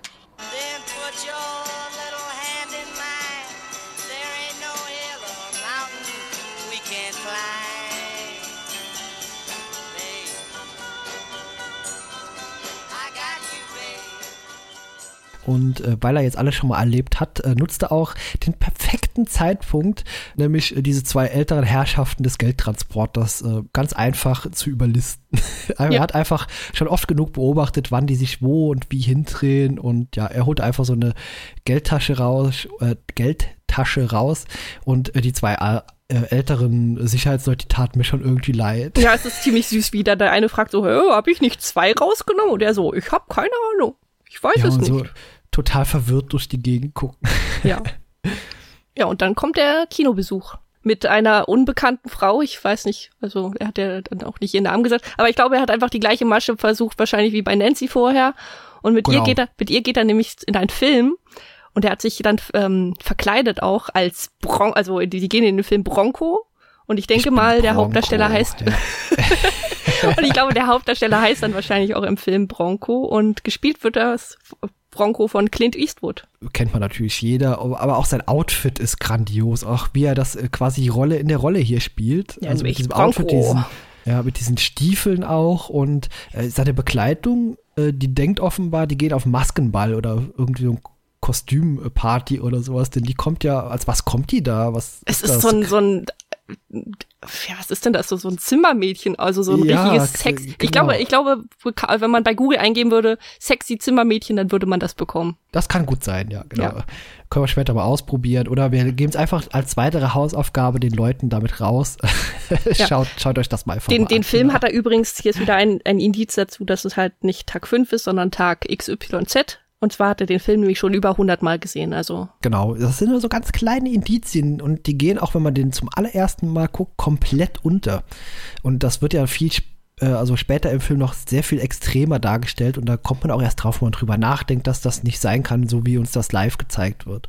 Eigentlich war es das auch schon mit seinen, ich sag mal, mit seinen Bettgeschichten, weil ab hier ist es dann wirklich so, dass Phil sich komplett auf Rita konzentriert. Ab jetzt. Genau, ja, korrekt. Also er will ja auch nicht, dass sie wegfährt und reißt dann auch diese Zündkabel aus diesem Übertragungswagen, damit die einfach da bleiben müssen. Mhm. Und allerdings, genau, allerdings ähm, macht, äh, gibt's vorher noch eine Szene, in der er als, also zwischen der Manipulation des Wagens und zwischen der, ähm, ja, dem, der, der, der Bronco-Szene, sag ich mal, gibt's halt noch einmal eine Kaffeeszene, in der halt, in der wir Rita eigentlich richtig, richtig gut kennenlernen. Also jedenfalls, was ihr Männergeschmack anbelangt. Ja, genau. Äh, da hast du bestimmt ein paar Notizen zu und ich glaube, das ist ein Mann, den gibt's wirklich nicht, oder? Ich habe mir tatsächlich aufge... Also ich habe mir wirklich komplett alle alle Punkte, alle Argumente, äh, na gut, Argumente nicht, alle äh, Eigenschaften aufgeschrieben, die sie von einem Mann sich wünscht. Und natürlich muss man dazu sagen, in der Szene, Phil ist natürlich ähm, so von sich überzeugt, aber eigentlich ja nicht äh, überzeugt, weil das ist ja eigentlich unter anderem auch eine Eigenschaft, die sie mag von Männern, dass er natürlich bei allem bejaht. Also fast, glaube ich, bei allen. Und zwar ist es, äh, also er, erstmal gerne hätte sie Karriere, Liebe, Heirat und Kinder. Und ihr Mann muss intelligent, hilfsbereit und lustig sein. Bescheiden, romantisch und couragiert. Schöner Körper, aber nicht eitel. Nett, sensibel, sanft, gefühlvoll, lieb zu Kindern, Tieren und auch muss seine Mutter mögen. Also seine Mutter muss, ja. ne? Er muss ein Instrument spielen. Und jetzt kommt die beste Eigenschaft. Und er muss ähm, häufig Windeln oder auch Stinky-Windeln wechseln. Ja, super. Äh, hast du jemals einen Mann kennengelernt, äh, auf den alle Dinge zutreffen? Keine Ahnung, ich habe noch nie jemanden so abgefragt irgendwie. Okay. Aber man muss auch dazu sagen, sie ist, ähm, sie ist zwei Jahre, äh, zwei Jahre, zwölf Jahre auf einer katholischen Schule gewesen. Ich weiß nicht, ob das vielleicht irgendwie noch dazu passt, irgendwie, dass wie ihre Eigenschaften für Männer sind. Ich weiß nicht, also ich sag mal schon, äh, sie ist doch sehr anspruchsvoll, würde ich sagen. Vor allem, wie gesagt, rattert sie das halt fast genauso runter, wie ich das eben gemacht habe. Und Phil nickt einfach nur und sagt, hm, ja, das bin ich, das bin ich. Ja, es klingt fast so, als hätte sie das auswendig gelernt, ja. Vielleicht hat sie ja schon mal häufiger gesagt. Und deswegen ist sie vermutlich auch immer noch alleine, wer weiß. Aber wie du schon erwähnt hast, Phil manipuliert halt trotzdem ja, den, den Wetterwagen, um sie halt dann besser kennenzulernen. Die müssen eben da bleiben und äh, das tut man auch. Also die verbringen offenbar auch längere Zeit am Tag noch, auch abends. Und äh, eigentlich äh, scheint man hier den Eindruck zu haben, es beginnt irgendwie so eine Freundschaft zwischen beiden. Ja, er versucht halt wirklich eine Beziehung, also erstmal die Freundschaft ja, ja, klar, und dann die Beziehung ja. aufzubauen, dem halt sie irgendwie, ähm, eigentlich, ich sag mal so, ich, also jeder, jedem, also Videospieler oder Zocker würden es halt so sagen, er cheatet, definitiv. Ganz eindeutig. Also er fragt die äh, jede, jeden Tag eigentlich neue Dinge aus und er probiert ja auch rum. Also er, äh, scheinbar tun alle Informationen, ergeben nicht immer Sinn oder lassen sich nicht so gut einbauen und dann versucht er wieder was anderes. Also äh, auch das ist ein Indiz, äh, dass er sehr, sehr lange offenbar benötigt, äh, um alle Stärken, Schwächen von ihr herauszufinden mal. Genau. Ähm, ich habe übrigens bei der Bar-Szene, wo er natürlich dann über ihren Lieblingsdrink halt und dann der, äh, der Spruch, in, bei dem sie sich zuprosten, da sagt sie ja, dass sie ähm, süßen Wermut auf Eis mit Zitrone gern mag und ich wollte irgendwie wissen, ob das, äh, ob der, dieser, dieses Getränk, ob das irgendwie einen speziellen Namen hat und habe dann gegoogelt, äh, zu dem Getränk passt übrigens gebeizte Makrele mit Specksoße. Mm. Das klingt nach etwas, was ich unbedingt nachher ausprobieren Das, das war so wirklich so, wo ich dachte, so, ich dachte, es ist einfach nur wirklich Wermut, also es hat auch keinen Namen und ja, das Gericht passt am besten dazu. Okay. Ist das was, was dich irgendwie ansprechen würde? Nee, ich weiß auch nicht. Also ich habe einfach wirklich nicht gedacht, dass ich auf so eine, auf so einen, sag ich mal, auf so einen Fakt komme. Okay, ja, spannend. Total spannend. Ja. Aber ja, genau was wir schon mal gesagt haben. Also es sind jetzt eigentlich mehrere Chancen äh, und äh, immer dann, wenn er gerade denkt, dass da irgendwas sich anbahnt, wird die Zeit wieder zurückgetreten. Der ja. Beginn von vorne, der Tag. Ja, vor allem, vor allem, wie gesagt, die bauen auch einen Stehmann und ähm, ist, er versucht auch wirklich auf extreme Weise so eine Romantik halt äh, zu entstehen zu lassen. Also wirklich äh, am Anfang, also beim ersten, bei der ersten Stehmann-Szene ist es halt wirklich noch so ein bisschen, dass man das Gefühl hat, oh ja, wie romantisch und wie schön, und dann tanzen die auch, und ja, sobald genau. die dann plötzlich das zweite Mal den Stehmann bauen, merkt man halt wirklich, oh Mann, Phil, lass es sein. Das ist ja. einfach nur gekünstelt und erzwungen und ähm, ja. Ich würde das fast belästigend äh, sagen. Also wie gesagt, er kommt ihr unangenehm nah, sie ja, rückt auch immer wieder zurück. Ja, aber man muss auch dazu sagen, ja. aber sie weiß es ja nicht. Also für ihn ist es ja so, ja, ja, ja natürlich ne? weiß sie das nicht, ja. Und für sie ist es so, ja, das ist ja das erste Mal. Ja, aber das muss ja auch für sie sonderlich, äh, nicht sonderlich angenehm gewesen sein, wenn der Typ direkt so auf die Pelle rückt. Na ja. gut, beim, beim zweiten Schneemann, wenn er sich dann so in den Schnee ja. schmeißt absichtlich und dann, ja, kommt, ja, genau. dann robbt er so zu ihr rüber. Ja, genau, deswegen, das meinte ich gerade, so, das ist ja fast ja. schon Belästigung. Ja. Das stimmt.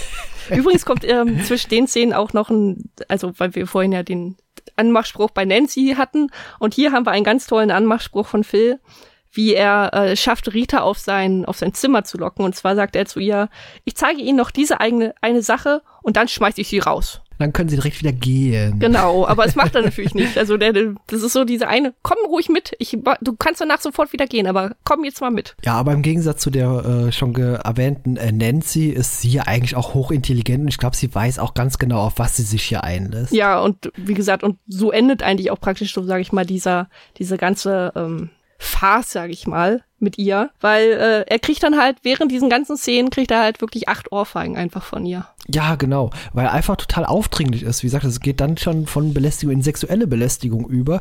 So wirkte es zumindest äh, auf mich. Und dann gibt's ja auch diese wunderbare Jeopardy-Szene in dem äh, Lokalabend. ähm. Na gut, es ist in der Pension. Äh, in der Pension, genau. Genau, es ist halt dann schon, also ich sag mal so Tag sechs. Und hier beginnt leider die äh, Depression bei ihm. Genau, das, ist, das merkt man auch total, ja. Ja, wie er dort äh, sitzt, und er leiert diese Antworten, die er natürlich alle schon kennt, runter. Also das, die Show wird er vermutlich an derselben Stelle auch schon mehrfach gesehen haben, damit er das alles weiß. Und währenddessen trägt er Whisky. Genau, das zum kommt Frühstück. Dazu. Mm, lecker. Ist das wirklich zum Frühstück, ja? Ja, also es, dachte, ist, es ist halt, abends, nee, nee, also äh, es okay. ist hell halt, Tag, äh, Tag hell. Und okay. da sitzen halt die Omis und Opis sitzen auf dem Sessel um ihn herum und gucken halt zu, wie er, ähm, wie ein Genie halt die Fragen und sogar die Antworten, äh, also erstmal die Fragen natürlich auch erstmal und dann die Antworten dazu sogar gibt. Und die Pensionsleiterin ist auch komplett hin und weg und ja.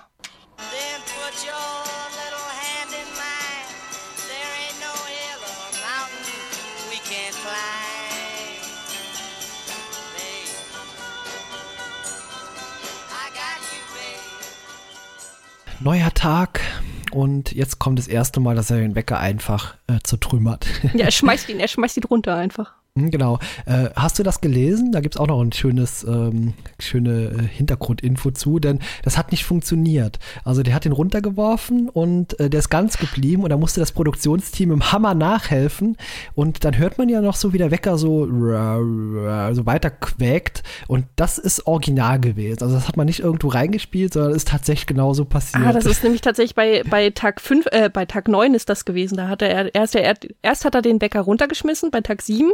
Tag acht kam dann der Faustschlag, mhm. und bei Tag neun hat er dann mit ihm so mit so einem genommen und mit so einem Schmetterwurf auf den Boden ja. geschmissen, und da kam ja wahrscheinlich die Szene, die du eben gerade erwähnt hast, wo dann wirklich genau. nur noch so ein leichtes Ja, ja, genau. Ja, ja, aber ich habe mich wirklich auch gefragt, weil ähm, ob es wirklich so einfach ist, diesen Radiowecker kaputt zu machen, aber wenn du schon sagst, dass die halt mit dem Hammer nach, ähm, nachhelfen mussten, dann ist das doch schon ein sehr robustes Ding eigentlich. Ja, zumal, äh, das ist auch ähm, ein kleiner Filmfehler, er hat den Stecker ja nicht rausgezogen, also er hebt das Ding einfach hoch und offenbar ist das gar nicht mehr eingestöpselt und er wirft es einfach runter, also es hätte eigentlich irgendwo hängen bleiben müssen. Ja, Filmfehler. Ja, genau. Nee, aber wie gesagt, nach dem Schmetterwurf des Weckers, ähm, ja, da geht er dann nochmal wieder zum Gobbler's Knob und rattert so seinen, seinen Text runter, bla bla bla bla, macht er dann auch. Ich liebe das, ja, die Szene, wenn er dann so davor steht und so bla bla bla bla und dann... Dann verabschiedet er sich von Rita und äh, dann versucht er ja, äh, dieses Murmeltier zu klauen. Das ist ja auch eine geile Szene, ja. Genau. Also das muss er ja auch schon mal beobachtet haben, irgendwie einen Tag zuvor, wie dieser Ablauf ist. Habe ich mir auch gedacht, weil das, er geht da wirklich einfach ganz galant hin und zu wissen, dass die halt den Schlüssel noch im Auto ähm, stecken haben, das muss man ja auch eigentlich mehrmals erlebt haben. Ja, genau. Also er, das Murmeltier wurde gerade hinten auf die Ladefläche geladen und ähm, er steigt ein und fährt einfach weg. Aber cool auch, wie alle anderen hier reagieren. Äh, das Murmeltier wurde geklaut, schnell alle hinterher. Ja. Aber ich kann mir vorstellen, dass es das halt auch wirklich so sein wird. Also wenn du dann halt wirklich irgendwie in Punxsutawney oder halt in den anderen Städten, auch, wo das gemacht das wird. Verehrt wird. Ja. Ja. Dass wenn irgendwas dem Murmeltier passiert, dann ist sofort ist sofort die ganze Stadt auf dem Bein. Wunderbar gespielte Szene auch. Da sieht man auch schon diese Verzweiflung in Phils Gesicht und das Murmeltier äh, darf Auto fahren. Ja. Also das fand ich auch lustig gemacht, wie man das da vorne am Lenkrad so sieht. Genau, was ich nicht ganz verstanden habe, ist, Larry macht hier so einen Kommentar, als Phil dann mit dem Murmeltier abhaut. Und zwar sagt er zu Rita, ähm, was für ein Perversling Phil doch sei. Es ist so, hä? Was ist, hat das irgendwie, hat das irgendwas vielleicht mit der Übersetzung zu tun? Aber ich Wollte ich auch gerade sagen, vielleicht ein Synchrofehler oder ungeschickt übersetzt. Ich weiß es nicht. Ja. Das müsste man sich vielleicht mit Untertiteln mal angucken, was da wirklich gesagt wird. Ja, aber es kommt, wie es kommen muss. Also man flieht dann irgendwo, was ist das für ein Sandbergwerk oder irgendwie so. Ein Steinbruch ist das. Ein Steinbruch, ja. Genau. Und erzähl, was passiert. Äh, ja, also erstmal muss man dazu sagen, ähm, das Murmeltier fährt eigentlich mit dem, mit Phil, also Phil und Phil. Hm. Ich glaube, ich weiß nicht, haben wir das schon, schon erwähnt, dass das Murmeltier halt auch Phil heißt? Ich glaube, ganz am Anfang habe ich das in okay. irgendeinem Nebensatz genau. mal erwähnt. Ja. Ähm, also Phil und Phil fahren halt gemütlich, hektisch, sage ich mal, zum Steinbruch. Und machen da so eine Kehrtwende und die Bürger, der Bürgermeister oder beziehungsweise die Leute und auch äh, Rita und Larry kommen dann halt auch an und sehen, wie Phil im Auto dann so, ich sag mal, Anlauf nimmt, wenn man das so sagen kann mit dem Auto.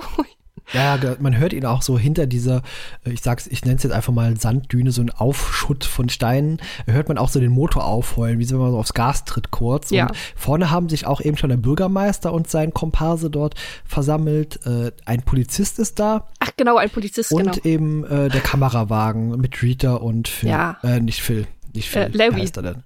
Larry, ja, genau. Ja, und, und der Bürgermeister sagt, oder der Polizist zielt dann auch und sagt dann auch so, ja, aber ja nicht das Murmeltier treffen, das ist ganz wichtig. Ja, und äh, hier fand ich das äh, toll, äh, wie der Sarkasmus gleich rauskommt von Larry. Und zwar, er fährt ja mit diesem Auto da drauf zu, fällt auch, äh, also er lenkt das Auto um und die stürzen beide diesen Hang hinab und er klatscht unten mit dem Dach als erstes auf und Larry so ganz trocken, oh, das kann er problemlos überlebt haben. Und äh, dann explodiert das Auto und dann sagt er so, oh, vielleicht doch nicht. Ja, das ist tatsächlich mal eine sehr gute Szene von Larry.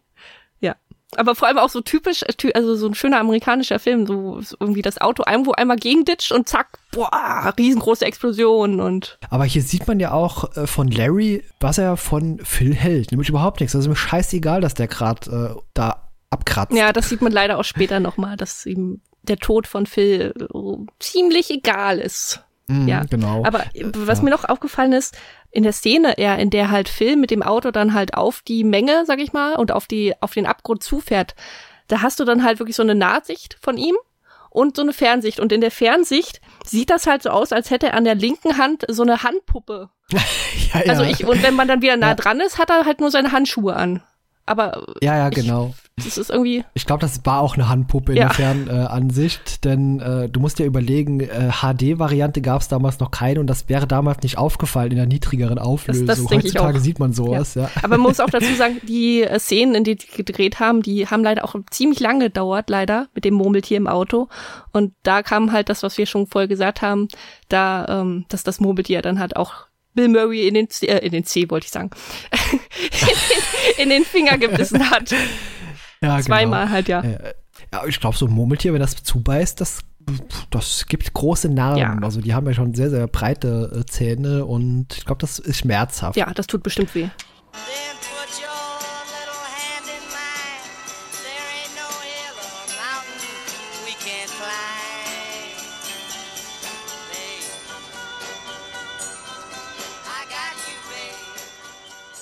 Jetzt kommt so eine äh, Szene, die äh, eigentlich aus purer Verzweiflung entsteht. Denn er geht morgens mit einem Schlafanzug einfach runter in den Frühstücksraum, nimmt sich dort wortlos auch den Toaster, legt sich dann in die gefüllte, kalte Badewanne und wirft auch den eingeschalteten Toaster rein. Und ja, also der Film äh, schlägt jetzt auch tonal irgendwie um. Also wer das vorher so mehr Komödie teilweise war, wird das jetzt fast, wie, so, wie, so, wie soll man das ausdrücken? Ne? Tragik. Tragik, ja, genau. Also es ist auch, das ist halt auch, wie gesagt, dann die, ähm, die Selbstmordphase, beziehungsweise dann die, die Verhandlung, also später, aber momentan ist es halt noch die Selbstmordphase, also das ist so meine Betitelung, habe ich einfach mal genannt, weil hm, genau. dann einfach wirklich auch Reihe an Reihe halt seine ganzen Versuche kommen. Unter anderem stürzte sich von der Kirche runter und viele andere Dinge auch noch. Ich glaube, von einem L K W wird er noch überfahren. Genau, er lässt sich überfahren und wie wir dann später erfahren, wenn er mit Rita wieder im Café sitzt, hat er noch sehr viele andere Dinge versucht. Also er hat irgendwie dann ähm, den Autounfall, dann hat er sich in die Luft gesprengt, er hat, er,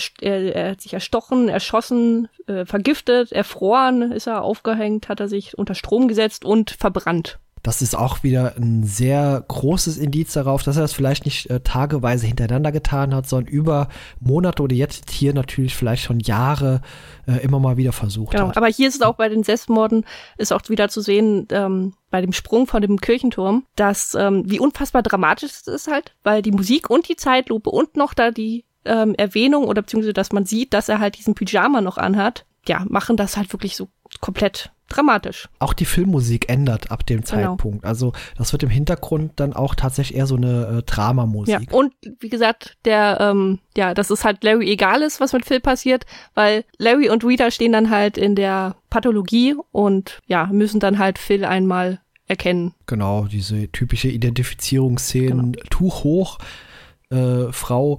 Und Larry und, halt äh, komplett.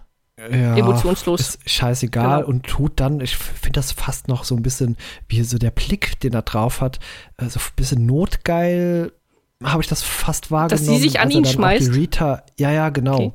Okay. Der Blick, also musst du wirklich mal beim nächsten Mal drauf achten, wie er da guckt, so hämisch grinsend fast schon und ich hatte jetzt so den Blick dann gesehen, dass er so äh so diesen Bewegung vom Kopf macht, dass er, dass der, dass das Tuch jetzt wieder zugedeckt werden soll. Ja gut, da kann man vielleicht so oder so wahrnehmen. Genau.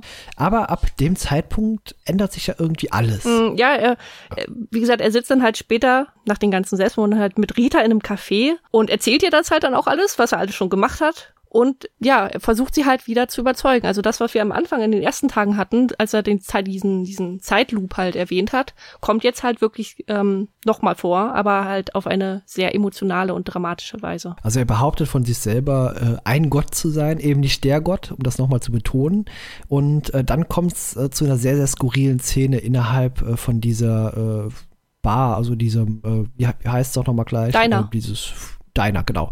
Und zwar die Kellnerin Doris äh, kennt er offenbar sehr gut und er kennt auch alle anderen Gäste irgendwie in diesem Restaurant. Und er weiß auch genau, was um welche Uhrzeit dort wie passiert. Also dem Kellner fällt das Tablett runter und äh, all solche Sachen. Also er kann alle mit Namen nennen und da kommt auch das, was wir eben schon gesagt haben, dass die Nancy äh, quieken würde, wie irgendwas, ja, ohne es jetzt näher zu spezifizieren und äh, auch cool, wie Nancy's Reaktion, so was? Und macht aber, sagt aber auch sonst überhaupt nichts dazu. Ja. Larry kommt rein und da hat äh, Phil auch noch kurz vorher für Rita eine Nachricht geschrieben und da steht genau das drauf, was Phil auch hier sagt und d- dann scheint sie ihm auch so zu glauben. Ja, vor allem ab, ab hier haben wir, glaube ich, auch wirklich so diesen, diesen Good Phil. Also man, man muss hm, ja auch genau. dazu sagen, dass der Film ein bisschen unterteilt ist in Bad Phil und Good Phil.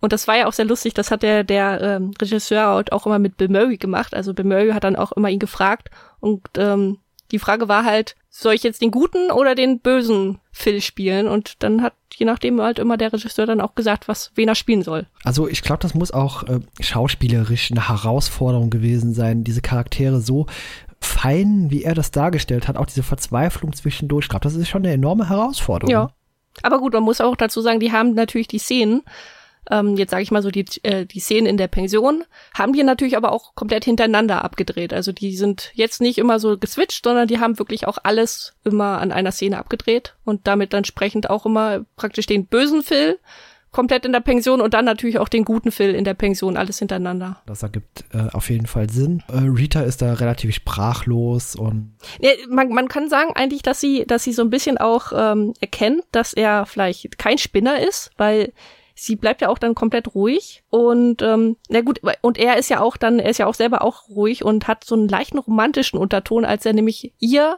Dinge erzählt von ihr selber, also d- Dinge erzählt, die er von ihr weiß. Äh, und sie erklärt sich auch bereit, eben die nächsten äh, vierundzwanzig Stunden mit ihm einfach zu verbringen und äh, die Augen offen zu halten, um hinter das Geheimnis zu kommen. Und wie gesagt, sie sind beide in seinem äh, Pensionszimmer und äh, das ist auch äh, romantisch angehaucht, finde ich auch. Und äh, da gibt es dann gegen drei Uhr schlafen einfach beide ein und dann als Next hört man wieder den Bäcker. Genau. Eine Frage habe ich mal, Kai. Und zwar ja. haben wir hier eine Szene gehabt, dann sitzen die auf dem Bett und dann schnippst die halt so Karten in so einen Hut rein. Das ist, finde ich, so typisch amerikanisch. Das sieht man bei so vielen Filmen. Was, was, ja, was so ist das? Boah, ich glaube, das ist dasselbe, wie wenn man in einem Wilden Westen da steht und irgendwelche Dosen vor der Tür von einem Zaun schießt, weißt du? Das ist so eine ähnliche Szene. Also diese Karten in so einen Cowboy-Hut oder sowas da reinwerfen, das habe ich im Leben noch nie ich gemacht. Ich habe im Leben noch nie jemanden gesehen, der das gemacht hat. Ja, vor allem, hat. Was, was, was ist denn das? Also, was, wie langweilig muss dir sein, dass du das machst? Ja. Ich glaube, dann würde man hier, äh, was würde man hier äh, in Deutschland alternativ tun? Da gibt es dieses äh, Spiel, wo man die Hände so aneinander reicht und dann dem Gegenüber irgendwie dagegen schlägt. Ich glaube, das würde man hier in Deutschland spielen, mit einem total langweilig ist. Oh gut, aber man müsste wahrscheinlich keine sechs Monate und jeden Tag vier bis fünf Stunden täglich dafür brauchen, um das gut drauf zu haben, oder? So wie beim Kartenschnipsen. Genau, das ist übrigens auch ein weiteres Indiz. Offenbar konnte er das auch nicht von vorne rein, sondern er hat das hier gelernt, mit dem Kartenschnipsen. Ja, ganz genau. Then put your little hand in mine. There ain't no hill or mountain we can't climb. Babe, I got you, babe. Nächster Tag, sechs Uhr Wecker. Phil ist auch wieder alleine im Bett. Und jetzt ist er, wie gesagt, der komplett freundliche Phil. Auf dem Treppenhaus, der Mensch, zu dem ist er sehr, sehr freundlich, also der Flurmann. Gibt ihm sogar einen Kuss. Jetzt, genau, ja. Und äh, der Bettler, den beachtet er jetzt auch zum ersten Mal richtig und gibt ihm so ein ganzes Bündel an Geld. Ja. Und äh, Ned Ryerson bekommt eine Sonderbehandlung. Äh, er wird erstmal ordentlich geknuddelt und äh, sogar, dass es dem Ned dann irgendwie total unangenehm ja, ist. Ja, er, er geht richtig angeekelt sogar von ihm davon. Und hier muss man sogar dazu sagen, das ist eine, ein, eine Szene gewesen, die halt äh, Bill Murray komplett äh, improvisiert hat. Also so, also okay. er, es war halt klar, dass er, was er sagen soll vom Text her, aber so von seiner Gestik und Mimik ist er halt komplett, ähm, ist er komplett frei gewesen. Und deswegen guckt äh, der Darsteller von Ned Ryerson vielleicht auch so überrascht. Also das hat man sehr, sehr gut eingefangen. Ja. Ne? Und wie gesagt, der dampft ab und auf jeden Fall ist er jetzt sehr, sehr gut drauf und ja. er bringt auch äh, Rita und Larry, ach, Larry äh, Kaffee und äh, Teilchen mit zum Frühstücken und äh, aber auch ähm, Larry zeigt sich jetzt so ein bisschen von der anderen Seite doch auch hier, gell? Ja gut, aber man muss dazu sagen, ich meine, er bringt ihm halt Gebäck und Kaffee und Phil fragt ihn halt eben, so als die aus der Kamera, aus dem Bild gehen, fragt halt, ob er Kinder hat, was, wo wir schon uns wissen ganz genau, dass er keine hat. Ja, das weiß er natürlich auch von vermutlich Jahren oder Monaten zuvor. Ja, aber man muss auch halt sich mal psychologisch Gedanken darüber machen, wie dieser Mensch das hier vielleicht erlebt. Also, sagt jetzt Jahre oder fast ein Jahrzehnt hier in dieser selben Situation tagtäglich ja, verbringt. Das, also vor allem sind wir gerade auch in einer, in einem Tag oder in einem Abschnitt. Ich glaube, da hatten wir auch irgendwie vor einer Weile schon drüber geredet, der einem sehr emotional mitnimmt. Definitiv. Also zuerst mal lernt er auch jetzt zum ersten Mal Klavierspiel. Das war auch noch eine witzige Szene, als äh, die Klavierlehrerin, die Schülerin, die offenbar gerade da ist, einfach rausstößt. Ja. Ja. Das fand ich witzig. Also erst äh, Phil geht rein, Tür zu. Drei Sekunden später geht Tür wieder auf und Lehrer, äh, Schülerin wird rausgeschubst. Ja, vor allem, die ist wirklich so traurig. Sie guckt dann, dreht sich auch noch mal um und kann es einfach nicht fassen. Ja, krasse Szene. Und hier fängt er dann auch mit den Eiskulturen an, ne? Richtig, äh, sehr schön. Und ja, wie du schon angedeutet hast, hier wird es auch sehr, sehr tragisch jetzt. Und das ist wirklich eine Momente in dem Film, die mich auch sehr mitgenommen haben. Eben mit diesem äh, alten Mann, äh, den er erst so auf der Straße aufgabelt, ins Krankenhaus bringt und man erfährt dann, dass er verstorben ist und er scheint sich dann auch mehrere Wochen oder Monate damit zu beschäftigen, diesem Mann Gutes zu tun, versuchen ihn zu retten. Ja, definitiv. Also er gibt ihm irgendwie dann wieder mehr Geld und dann sieht man auch, wie er ihm Essen gibt. Und das ist für mich die bewegendste Szene gewesen, ganz ehrlich. Also als die da nebeneinander sitzen und äh, das ist auch wunderbar gespielt, auch von dem äh, alten Mann. Also äh, der sagt ja keinen einzigen Ton, kein einziges Wort. Und äh, wie der das äh, zeigt von seiner Mimik her, äh, wie er sich freut, wenn er da nochmal diese zweite Schüssel Suppe, also das hat mich fast zu Tränen gerührt, bin ich ganz ja. ehrlich. Also das ist ein Moment, das hat mich sehr bewegt, auch beim zweiten Mal gucken nochmal. Definitiv. Und der Tod von dem Mann, den er ja halt wirklich nicht verhindern kann, das, ähm, das zeigt halt Phil da natürlich auch wirklich oder gibt ihm die Erkenntnis, dass er, dass Phil halt kein Gott ist. Ne? Also wirklich die Vergänglichkeit, die Machtlosigkeit, die Phil dann halt in dem Moment hat oder in den Momenten, sag ich mal, ist er dann wirklich einfach zu greifen nah. Mhm, total. Also, wie gesagt, das hat mich teilweise auch äh, sehr mitgenommen. Sehr, sehr schöne Momente und das ist auch vom, vom Tiefgang her eine Situation, also eine Szene, die ich dem Film gar nicht so zugetraut hätte, bin ich ganz ehrlich. Also sagt, man geht ja durch alle emotionalen äh, Stadien in dem Film durch. Von Anfang Comedy bis äh, Verzweiflung, bis Trauer und am Ende nimmst natürlich wieder so diesen äh, positiven Pfad in Richtung äh, Liebe, Verliebtsein ein. Ja, gut. Ja, es ist halt diese Nächstenliebe. Also er erkennt halt, dass er ja. ist, dass es nichts bringt, wenn er nur für sich etwas macht oder nur für eine Person, sondern halt, dass er auch alle, eigentlich um alle Menschen, die um ihn herum sind, dran denken muss und ja, das das passiert dann auch. Also wir sehen dann, man sieht ja dann halt ganz viele Situationen, in denen er halt plötzlich auftaucht und Leute rettet. Ja, genau, wie zum Beispiel dieser Junge, der äh, vom Baum fällt und der offenbar immer wieder undankbar ist und auch in diesem Restaurant abends rettet er eigentlich diesen, äh, diesen Bürgermeister äh, vom Ersticken und wirklich äh, ganz großartige Szenen auch. Wie gesagt, auch super gespielt von allen Beteiligten und man muss ja überlegen, viele von den Leuten im Hintergrund sind ja nur Statisten. Also die werden einfach nur dorthin beordert worden sein und stehen im Hintergrund rum, aber selbst die wirken alle glaubwürdig auf mich. Genau, ja. Da kommt so die Gutphase und dann kommt ja auch diese sensationelle Rede von ihm eben bei den Festlichkeiten, ja. wo alle hinter ihm stehen und auch alle anderen Nachrichtensprecher eben das Mikrofon vor die Nase halten und äh, fand ich sensationell. Ja, also der Augenmerk ist halt einfach überhaupt nicht mehr auf dem, auf dem Murmeltier, sondern halt einfach komplett auf ihm. Ja, er genau. Spielt, er spielt praktisch dem Murmeltier die Show, also ja. Genau, er, wie gesagt, er hat die Aufmerksamkeit von allen. Der Bürgermeister steht da hinten, der zieht wirklich ein zufriedenes Gesicht und ist fast betroffen, so wie er das erzählt. Und, und, und, Rita, äh, und Rita hat irgendwie ganz glänzende Augen, muss man dazu sagen. Total, also komplett positiv überrascht. Man muss immer daran denken, die Tage sind nur für Phil vergangen. Alle anderen denken immer noch, das wäre ein Arschloch. Und der plötzlich also, irgendwie zum, zum, gut, ja. zum guten, ja, weiß nicht, zum guten Mann auch geworden ist, zum, zu Superman, kann man sagen. Ja, ganz genau. Und wie gesagt, die Szene, die, alle Reporter, die vor Ort sind, halten ihm das Mikrofon hin. Das ist ja, man verehrt ihn ja hier selber als äh, Gott der Nachrichtensprecher oder dieser Übertragung eigentlich. Naja, aber er ist, ich weiß auch nicht mehr ganz genau, was er sagt, aber ich glaube, es klang ziemlich, oder es klingt ziemlich schwülzig. Ja, es, schon. Sehr, sehr dick aufgetragen, ja. aber ich glaube, die Amis, die mögen doch sowas. Wir nähern uns fast äh, dem Endspurt an. Er hat hier, wie gesagt, nochmal so eine Gutphase. Da gibt es auch diese älteren Damen, äh, wo er die Reifen wechselt. Und das ist auch eine tolle Szene, wie die, äh, man die Omis einfach nur durch die Windschutzscheibe in dem Auto sitzen sieht. Und plötzlich fängt das Auto an zu wackeln. Und die gucken aus dem Fenster und er sitzt hinten mit dem Wagenheber und kurbelt dieses Auto hoch. Und vor allem die eine Omi sagt einfach mal so, ähm, ach, das wird schon einer von diesen Automobilclubs sein. Das will ich auch mal erleben. Also wenn ich irgendwann mal eine Panne habe irgendwo, dann äh, mache ich direkt ein Video oder ein Bild davon, wenn direkt im selben Moment der A D A C hinter mir steht und äh, da direkt am Auto rumschraubt. Aber, aber kann man eigentlich, also ist es, ist es überhaupt möglich, dass man ein, ähm, ein, ein äh, Autoheber drunter schieben kann und dass du das Auto anheben kannst, wenn im Auto Leute drin sitzen? Ist das nicht eigentlich? Ja, ja, doch, das okay. geht. Also das ist, das äh, ist jetzt, äh, das ist so, so ein Rangierwagenheber, nennt man das. Das wird tatsächlich nur so hochgekurbelt okay. und also ich denke mal, dass die Situation hat er auch schon häufiger beobachtet und hatte deswegen auch schon den passenden Ersatzreifen dabei. Weil sonst hätte das natürlich keinen Sinn. Ja, du Sinn musst ja gegeben. Genau wissen, was das für ein Reifen dann ist für das Auto auch, ne? Genau, ja. ja. ja. Und äh, dann kommen wir jetzt auch schon der großen Partyszene sehr, sehr nahe. Upp, upp, Party! Genau, erzähl du jetzt mal ein bisschen, was passiert auf der Party? Äh, ja, also erst natürlich sehen wir mal erstmal Larry, wie er an der Bar sitzt und mit Nancy flirtet. Genau, aber die ist offenbar nicht so ganz angetan nee, von ihm. Vor allem er, dadurch, dass er ja halt eben keinen äh, Murmeltiertag hat, der sich immer wiederholt, ist er natürlich sehr, sehr stümperhaft und versucht halt, sie irgendwie zu bezirzen.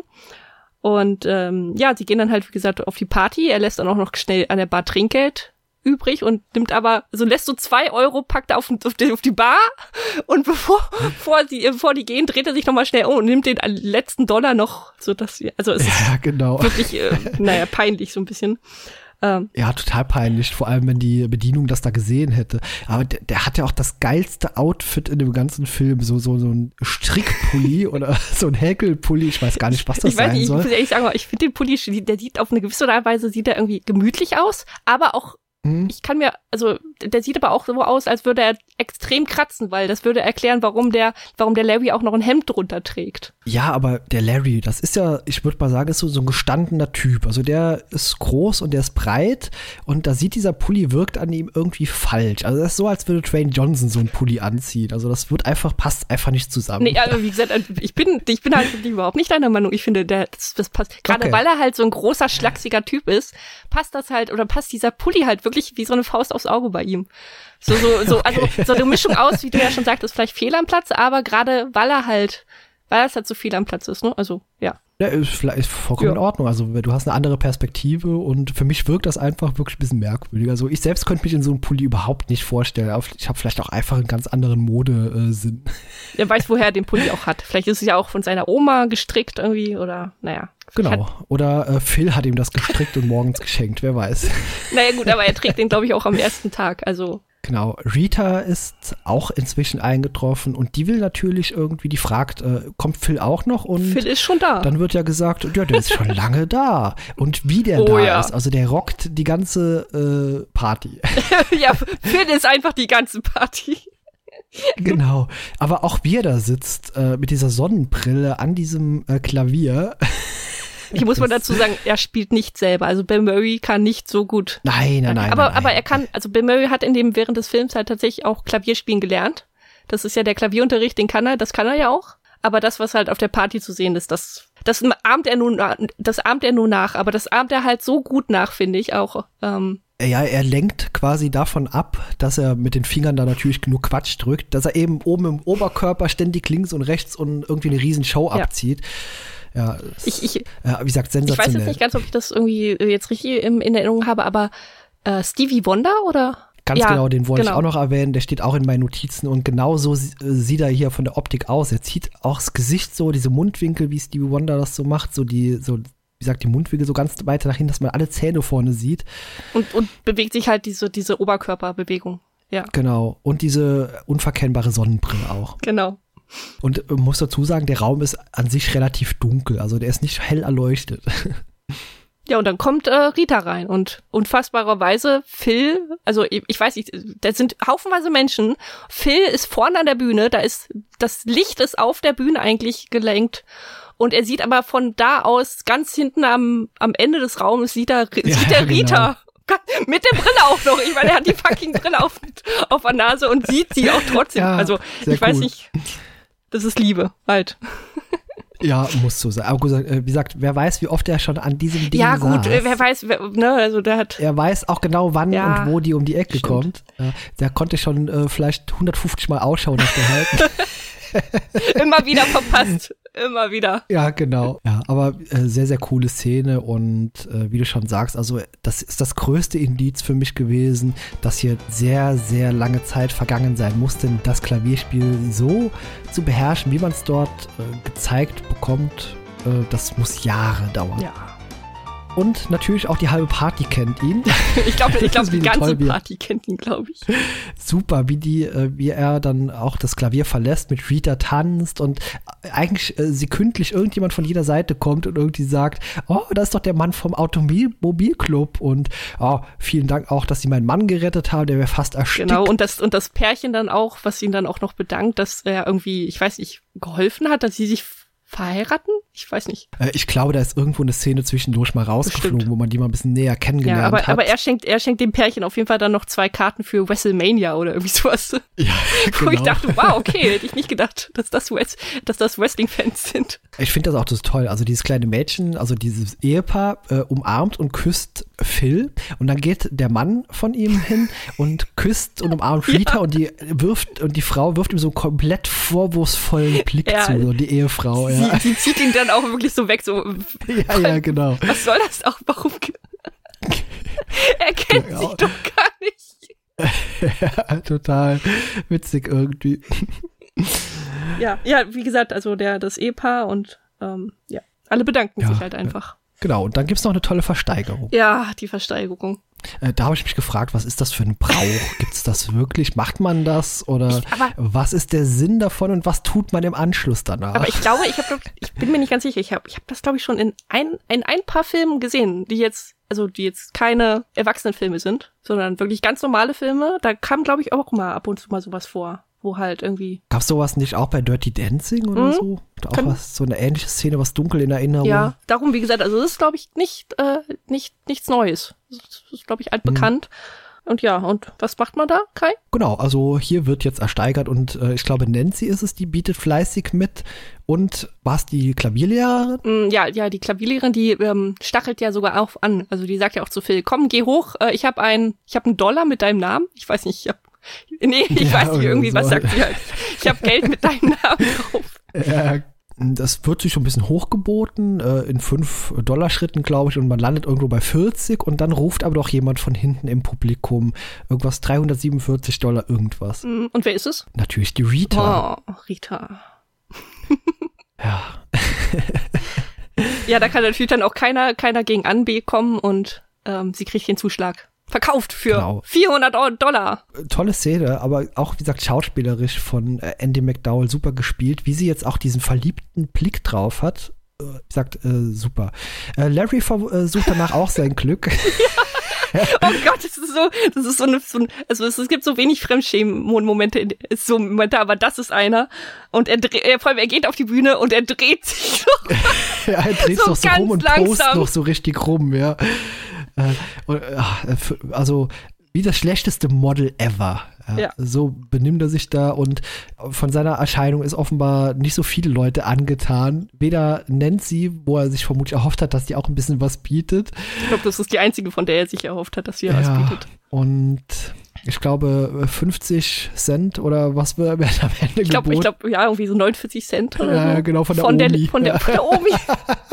Juhu, ich habe endlich einen jungen, knackigen Kerl. Ja, und erst äh, scheint er sich noch zu freuen, guckt dann so mit dieser Hand über dem Auge so ins Publikum, äh, blickt dann die Omi und sackt dann so in sich zusammen. Totale Enttäuschung. Ja, auch cool, ja. Ja, aber wieso ist das doch super? Äh, hallo, wenn dich eine Omi ersteigert? Äh, na gut, ich meine, gut, ich kann mit dir machen, was du willst, aber vielleicht hast du ja auch Glück und das ist so eine liebe Omi, die backt dir dann Kekse. Und strickt den Pulli, also noch ein Pulli. Noch ein, also, äh, genau. Larry hat ja noch nicht genug Pulli. Und ja. Ja, weißt du, was das Problem an ähm, Larry ist? Was denn? Der nächste Tag wiederholt sich nicht. Oh nein, verdammt. Jetzt gehöre ich der Omi. Vor allem, vor allem ist es überhaupt nicht klar, wie lange, wie lange er jetzt der Omi gehört, ne? Ja, also, ich glaub, da wurde keine Zeit genannt. Komm mal das, mit erstmal auf mein Zimmer. Das wäre so eine witzig gewesen, wenn man so eine Szene gesehen hätte, noch nach dem Abspann, so fünf Jahre später und er hätte am Traualtar irgendwo gestanden mit der Omi oder so.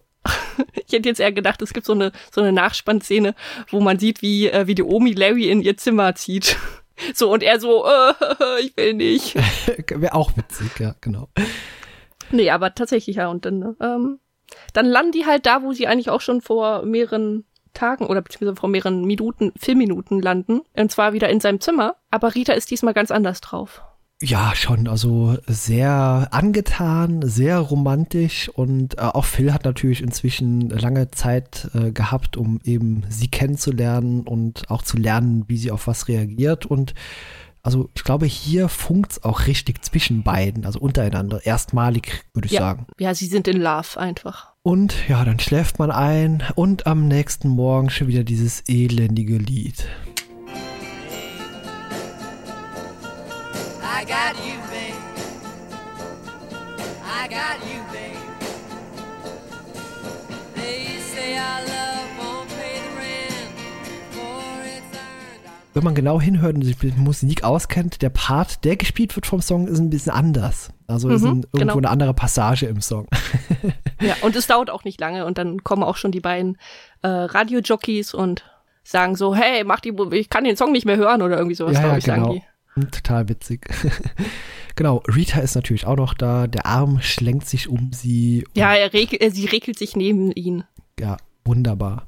Hier wurde übrigens, äh, in der Szene haben die ähm, Filmleute, haben eine ziemlich lange Diskussion darüber geführt, wie, also wie die im Bett liegen oder ob sie bekleidet sein sollen okay. oder oder eben nicht, weil halt, um halt zu zeigen, ob es nun, sag ich mal, sehr, sehr gefunkt hat die Nacht oder ob es nur so nebeneinander liegen ist. Ich fand schön, wie man es gelöst hat. Denn ja.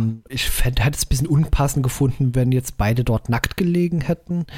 Das wäre, glaube ich, too much gewesen.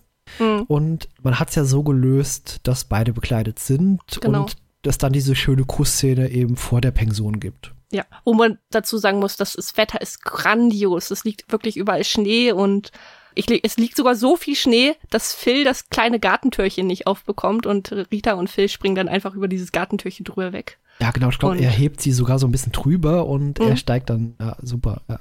Genau, ja. Und vor allem der letzte Satz oder die letzten beiden Sätze von ihm, er sagt ja dann auch so, äh, ich glaube, irgendwie sowas, was wie, hier wohnen wir jetzt oder wollen wir hier bleiben? Ja, im Ort, also ich glaube, in diesem Punxsutawney. Mhm. Und und äh, da sagt er dann noch, aber äh, nur zur Miete erstmal.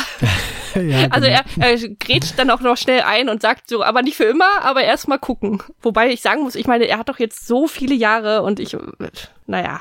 Aber gut, es war immer derselbe Tag. Also da ist man nicht ganz sicher, vielleicht in einem Monat irgendwie holst du dir, kaufst dir ein Haus und dann steht äh, am nächsten Tag eine Baustelle irgendwie direkt neben dir. Also ist ja auch ja, wie gesagt, äh, wer weiß, ob das im Original auch so gesagt wurde, ob es nicht auch von der Synchro wieder irgendwie ein bisschen manipuliert wurde. Ja. Aber ja, Film zu Ende an der Stelle. Genau, also Happy End und ich habe aber noch was herausgefunden, was so ein bisschen das Filmende so ein bisschen trübt, finde ich. Also es ist so, das hat auch der, das hat auch der Regisseur gesagt, dass er damit überhaupt nichts anfangen konnte und er das einfach so stehen gelassen hat. Und zwar hat ein Psychologe dann, äh, der schrieb zum Filmende, dass man merkt, dass sich Phil gar nicht voll entwickelt hat, weil er doch eine Frau zu seiner Erfüllung braucht. Okay. Ja, es gibt natürlich noch mehrere Fragen im Film. Und zwar, wer oder was hat verursacht, dass sich dieser Tag immer und immer wieder, äh, wieder wiederholt? Äh, da muss es ja irgendeinen Auslöser für geben. Das lässt mhm. sich, glaube ich, auch wissenschaftlich natürlich überhaupt nicht erklären. Da muss irgendwie eine höhere Macht äh, dran beteiligt sein. Und äh, was denkst du? Oder hast du eine Meinung? Hast du dir Gedanken darum gemacht? Wer oder was? Tatsächlich ähm, gibt es also eine Theorie, die wirklich vom vom von den Filmleuten kommt, also wirklich vom Regisseur persönlich. Hatte ich ähm, hieß es, dass sie ähm, sehr viele Theorien, also sie haben wirklich mehrere Theorien sich überlegt, was sie halt am Anfang als ähm, ja als Grund für diesen Fluch haben die das betitelt nehmen könnten. Und einer war übrigens, dass ähm, die Liebhaberin, also eine rachsüchtige Liebhaberin von Phil, ihn wohl verflucht hätte. Okay. Ja, aber wie gesagt, das haben da alles komplett über den Haufen geworfen. Also es gibt keine offizielle und ähm, Theorie, weil halt alles als Unsinn abgestempelt wurde. Ja gut, äh, natürlich Leute, die sich mit dem Film beschäftigen, machen sich natürlich zwangsweise Gedanken darum. Und also wie gesagt, äh, eigentlich total faszinierender Film, der für mich auch deutlich tiefgründiger war, jetzt als ich noch halt mal sehr explizit darauf auch geguckt habe, um äh, als Vorbereitung und sonst ist das so ein Film gewesen, hat man einfach mal so weggeguckt, so nebenbei und hat vielleicht auch mal ein bisschen am Handy rumgedrückt nebenbei, aber ein Film, der mich wirklich auch emotional sehr überrascht hat an manchen Stellen. Ja, aber auch ein Familienfilm, würde ich mal sagen. Also definitiv. Da, kommt, da passiert ja auch nichts, wo man irgendwie dem Kind dann das, die Augen zuhalten muss. Ah, vielleicht bei den Selbstmordszenen, also ab ja, sechs vielleicht, ja, nicht, ja, gut, aber also, ja. Familie, also ich sag jetzt mal nicht für, für ganz Junge, aber so, ich sag mal so, wenn man... Ja, ich denke mal so, vielleicht ab zehn oder zwölf kann ja. man das problemlos ertragen, genau. denke ich. Da kann man auch unterscheiden, dass das eben nicht realistisch ist und genau, ich denke mal für jüngere Kinder eher weniger geeignet. Dafür sind die Szenen teilweise doch sehr detailliert gezeigt, auch diese Leiche dann. Ja, ich glaube, ich habe, ich sehe, ich glaube, ich habe das Blu-ray, das Blu-ray-Cover im Blick. Ich glaube, da ist dieser grüne Aufkleber drauf. Das ist, glaube ich, zwölf, ne? Oder ist das sechs? Müsste äh, zwölf sein. Also, genau, ja. Obwohl, äh, ich sehe gerade bei Wikipedia steht tatsächlich F S K sechs drin. in Klammern zwölf. Da muss ich mal kurz okay. gucken, ob es da irgendwie einen Cut gibt. Ähm, ah ja, okay, der Kinofilm und die bis zweitausend erschienenen V H S- und D V D-Veröffentlichungen sind als F S K sechs freigegeben. D V D- und Blu-ray-Veröffentlichungen seit zweitausendzwei sind F S K zwölf. Ja, da haben sie dann wahrscheinlich wirklich noch irgendwelche Szenen oder so mit reingenommen. Oder vielleicht von der Synchronisation, dass sie irgendwelche Worte benutzt haben plötzlich. Gut möglich, aber da steht leider auch nicht mehr dazu. Das wäre jetzt interessant, was man geändert hat. Genau. Nee, aber ansonsten habe ich noch, ähm, habe ich mir so meine, also eine Theorie habe ich tatsächlich durch intensive YouTube-Recherche ge- entdeckt und eine andere habe ich mir halt selber so ein bisschen aus den Fingern geschwurbelt beim Gucken. Okay. Äh, die eine ist halt die, ähm, finde ich sehr schön, ist die Theorie, Ned ist der Teufel. Ich meine, was, was auch ja, wieder super, super ja. was, was auch wieder super gut zu dem Ned Flanders aus den Simpsons trifft, weil er ist ja auch im, in den Horrorfolgen der Teufel. Äh, und hier ist es halt dieser, der Ned, dass er auch der Teufel ist, weil er tritt halt in Erscheinung als dieser nervige und als diese wider, wider, äh, widerwärtige Person, ne, die so aufdringlich ist. Ja, ja, genau. Und ihm, ihm ja auch dann immer jedes Mal, wenn es zu einem längeren Gespräch kommt, ein äh, oder so Versicherung aufdrücken will. Also er fragt ihn ja dann so, wollen Sie? Und das hat ja, das kann man da so ein bisschen verbinden mit dem mit dem typischen Vertrag des Teufels, äh, der deine Seele haben möchte. Und hier ist es ja dann auch so, dass sobald der der Phil dann plötzlich Good Phil wird, also zum guten Phil, und ihn dann herzlich umarmt und alles, äh, da, da weicht dann der Teufel zurück, weil er merkt, scheiße, ich kann hier nichts mehr machen, ich ziehe mich mal lieber zurück. Und als dann ähm, zum Schluss, als Rita und Phil dann ja glücklich sind und eigentlich auf das Zimmer wollen, kommt Ned ja tatsächlich sogar nochmal in der Sche- also tritt nochmal in Erscheinung. Und das sehe ich, da habe ich, für den ersten Moment habe ich gedacht, hm, dann passt die Theorie eigentlich ja nicht mehr, weil der ist ja jetzt glücklich. Aber ich sehe das so als zweiter Versuch vom Teufel, der halt vielleicht nochmal versucht, Ned auf seine, auf die dunkle Seite zu zwingen. Nochmal so ein okay. bisschen irgendwie vielleicht, ja, in die, in die böse Richtung. Ja, total spannend, ja. Aber er geht halt ja gar nicht drauf ein und äh, Rita ist ja dann auch so abblockend und sagt, nee, nee, wir wollen, dass der Tag wieder gut, noch gut bleibt. Ja, das äh, ist eine interessante Theorie. Ich hatte inzwischen auch die Theorie, dass der alte Mann was damit zu tun hat, aber das ergibt am Ende keinen Sinn. Also da er sehr hilfsbereit und anfangs ignoriert er ihn ja eigenständig, dass der dort unterschwellig war, ist auch die, eigentlich die einzige Person, mit der Phil intensiv interagiert, die aber selber gar nichts sagt. Hm. Hätte ich mir auch vorstellen können, aber das passte mit dem Ende, würde das es, nicht so gut harmonieren. Könnte, es könnte so ein bisschen das Pendant sein, ähm, zu dieser Ned ist der Teufel-Theorie, dass der Opi der, der äh, das Opi Gott ist. Ja, vielleicht. Also, also ja. als Beobachter halt. Ja, genau. Wer ähm, weiß. Ja. Aber auch ganz nett. Ja, aber äh, sagt euch, äh, sagt ihr uns doch mal eure Theorien. Was habt ihr daraus aus dem Film gezogen? Seid, sagt uns doch einfach mal eure Meinung, was ihr davon haltet, wie ihr den Film wahrgenommen habt. Vielleicht auch, wie ihr früher wahrgenommen habt im Vergleich zu heute.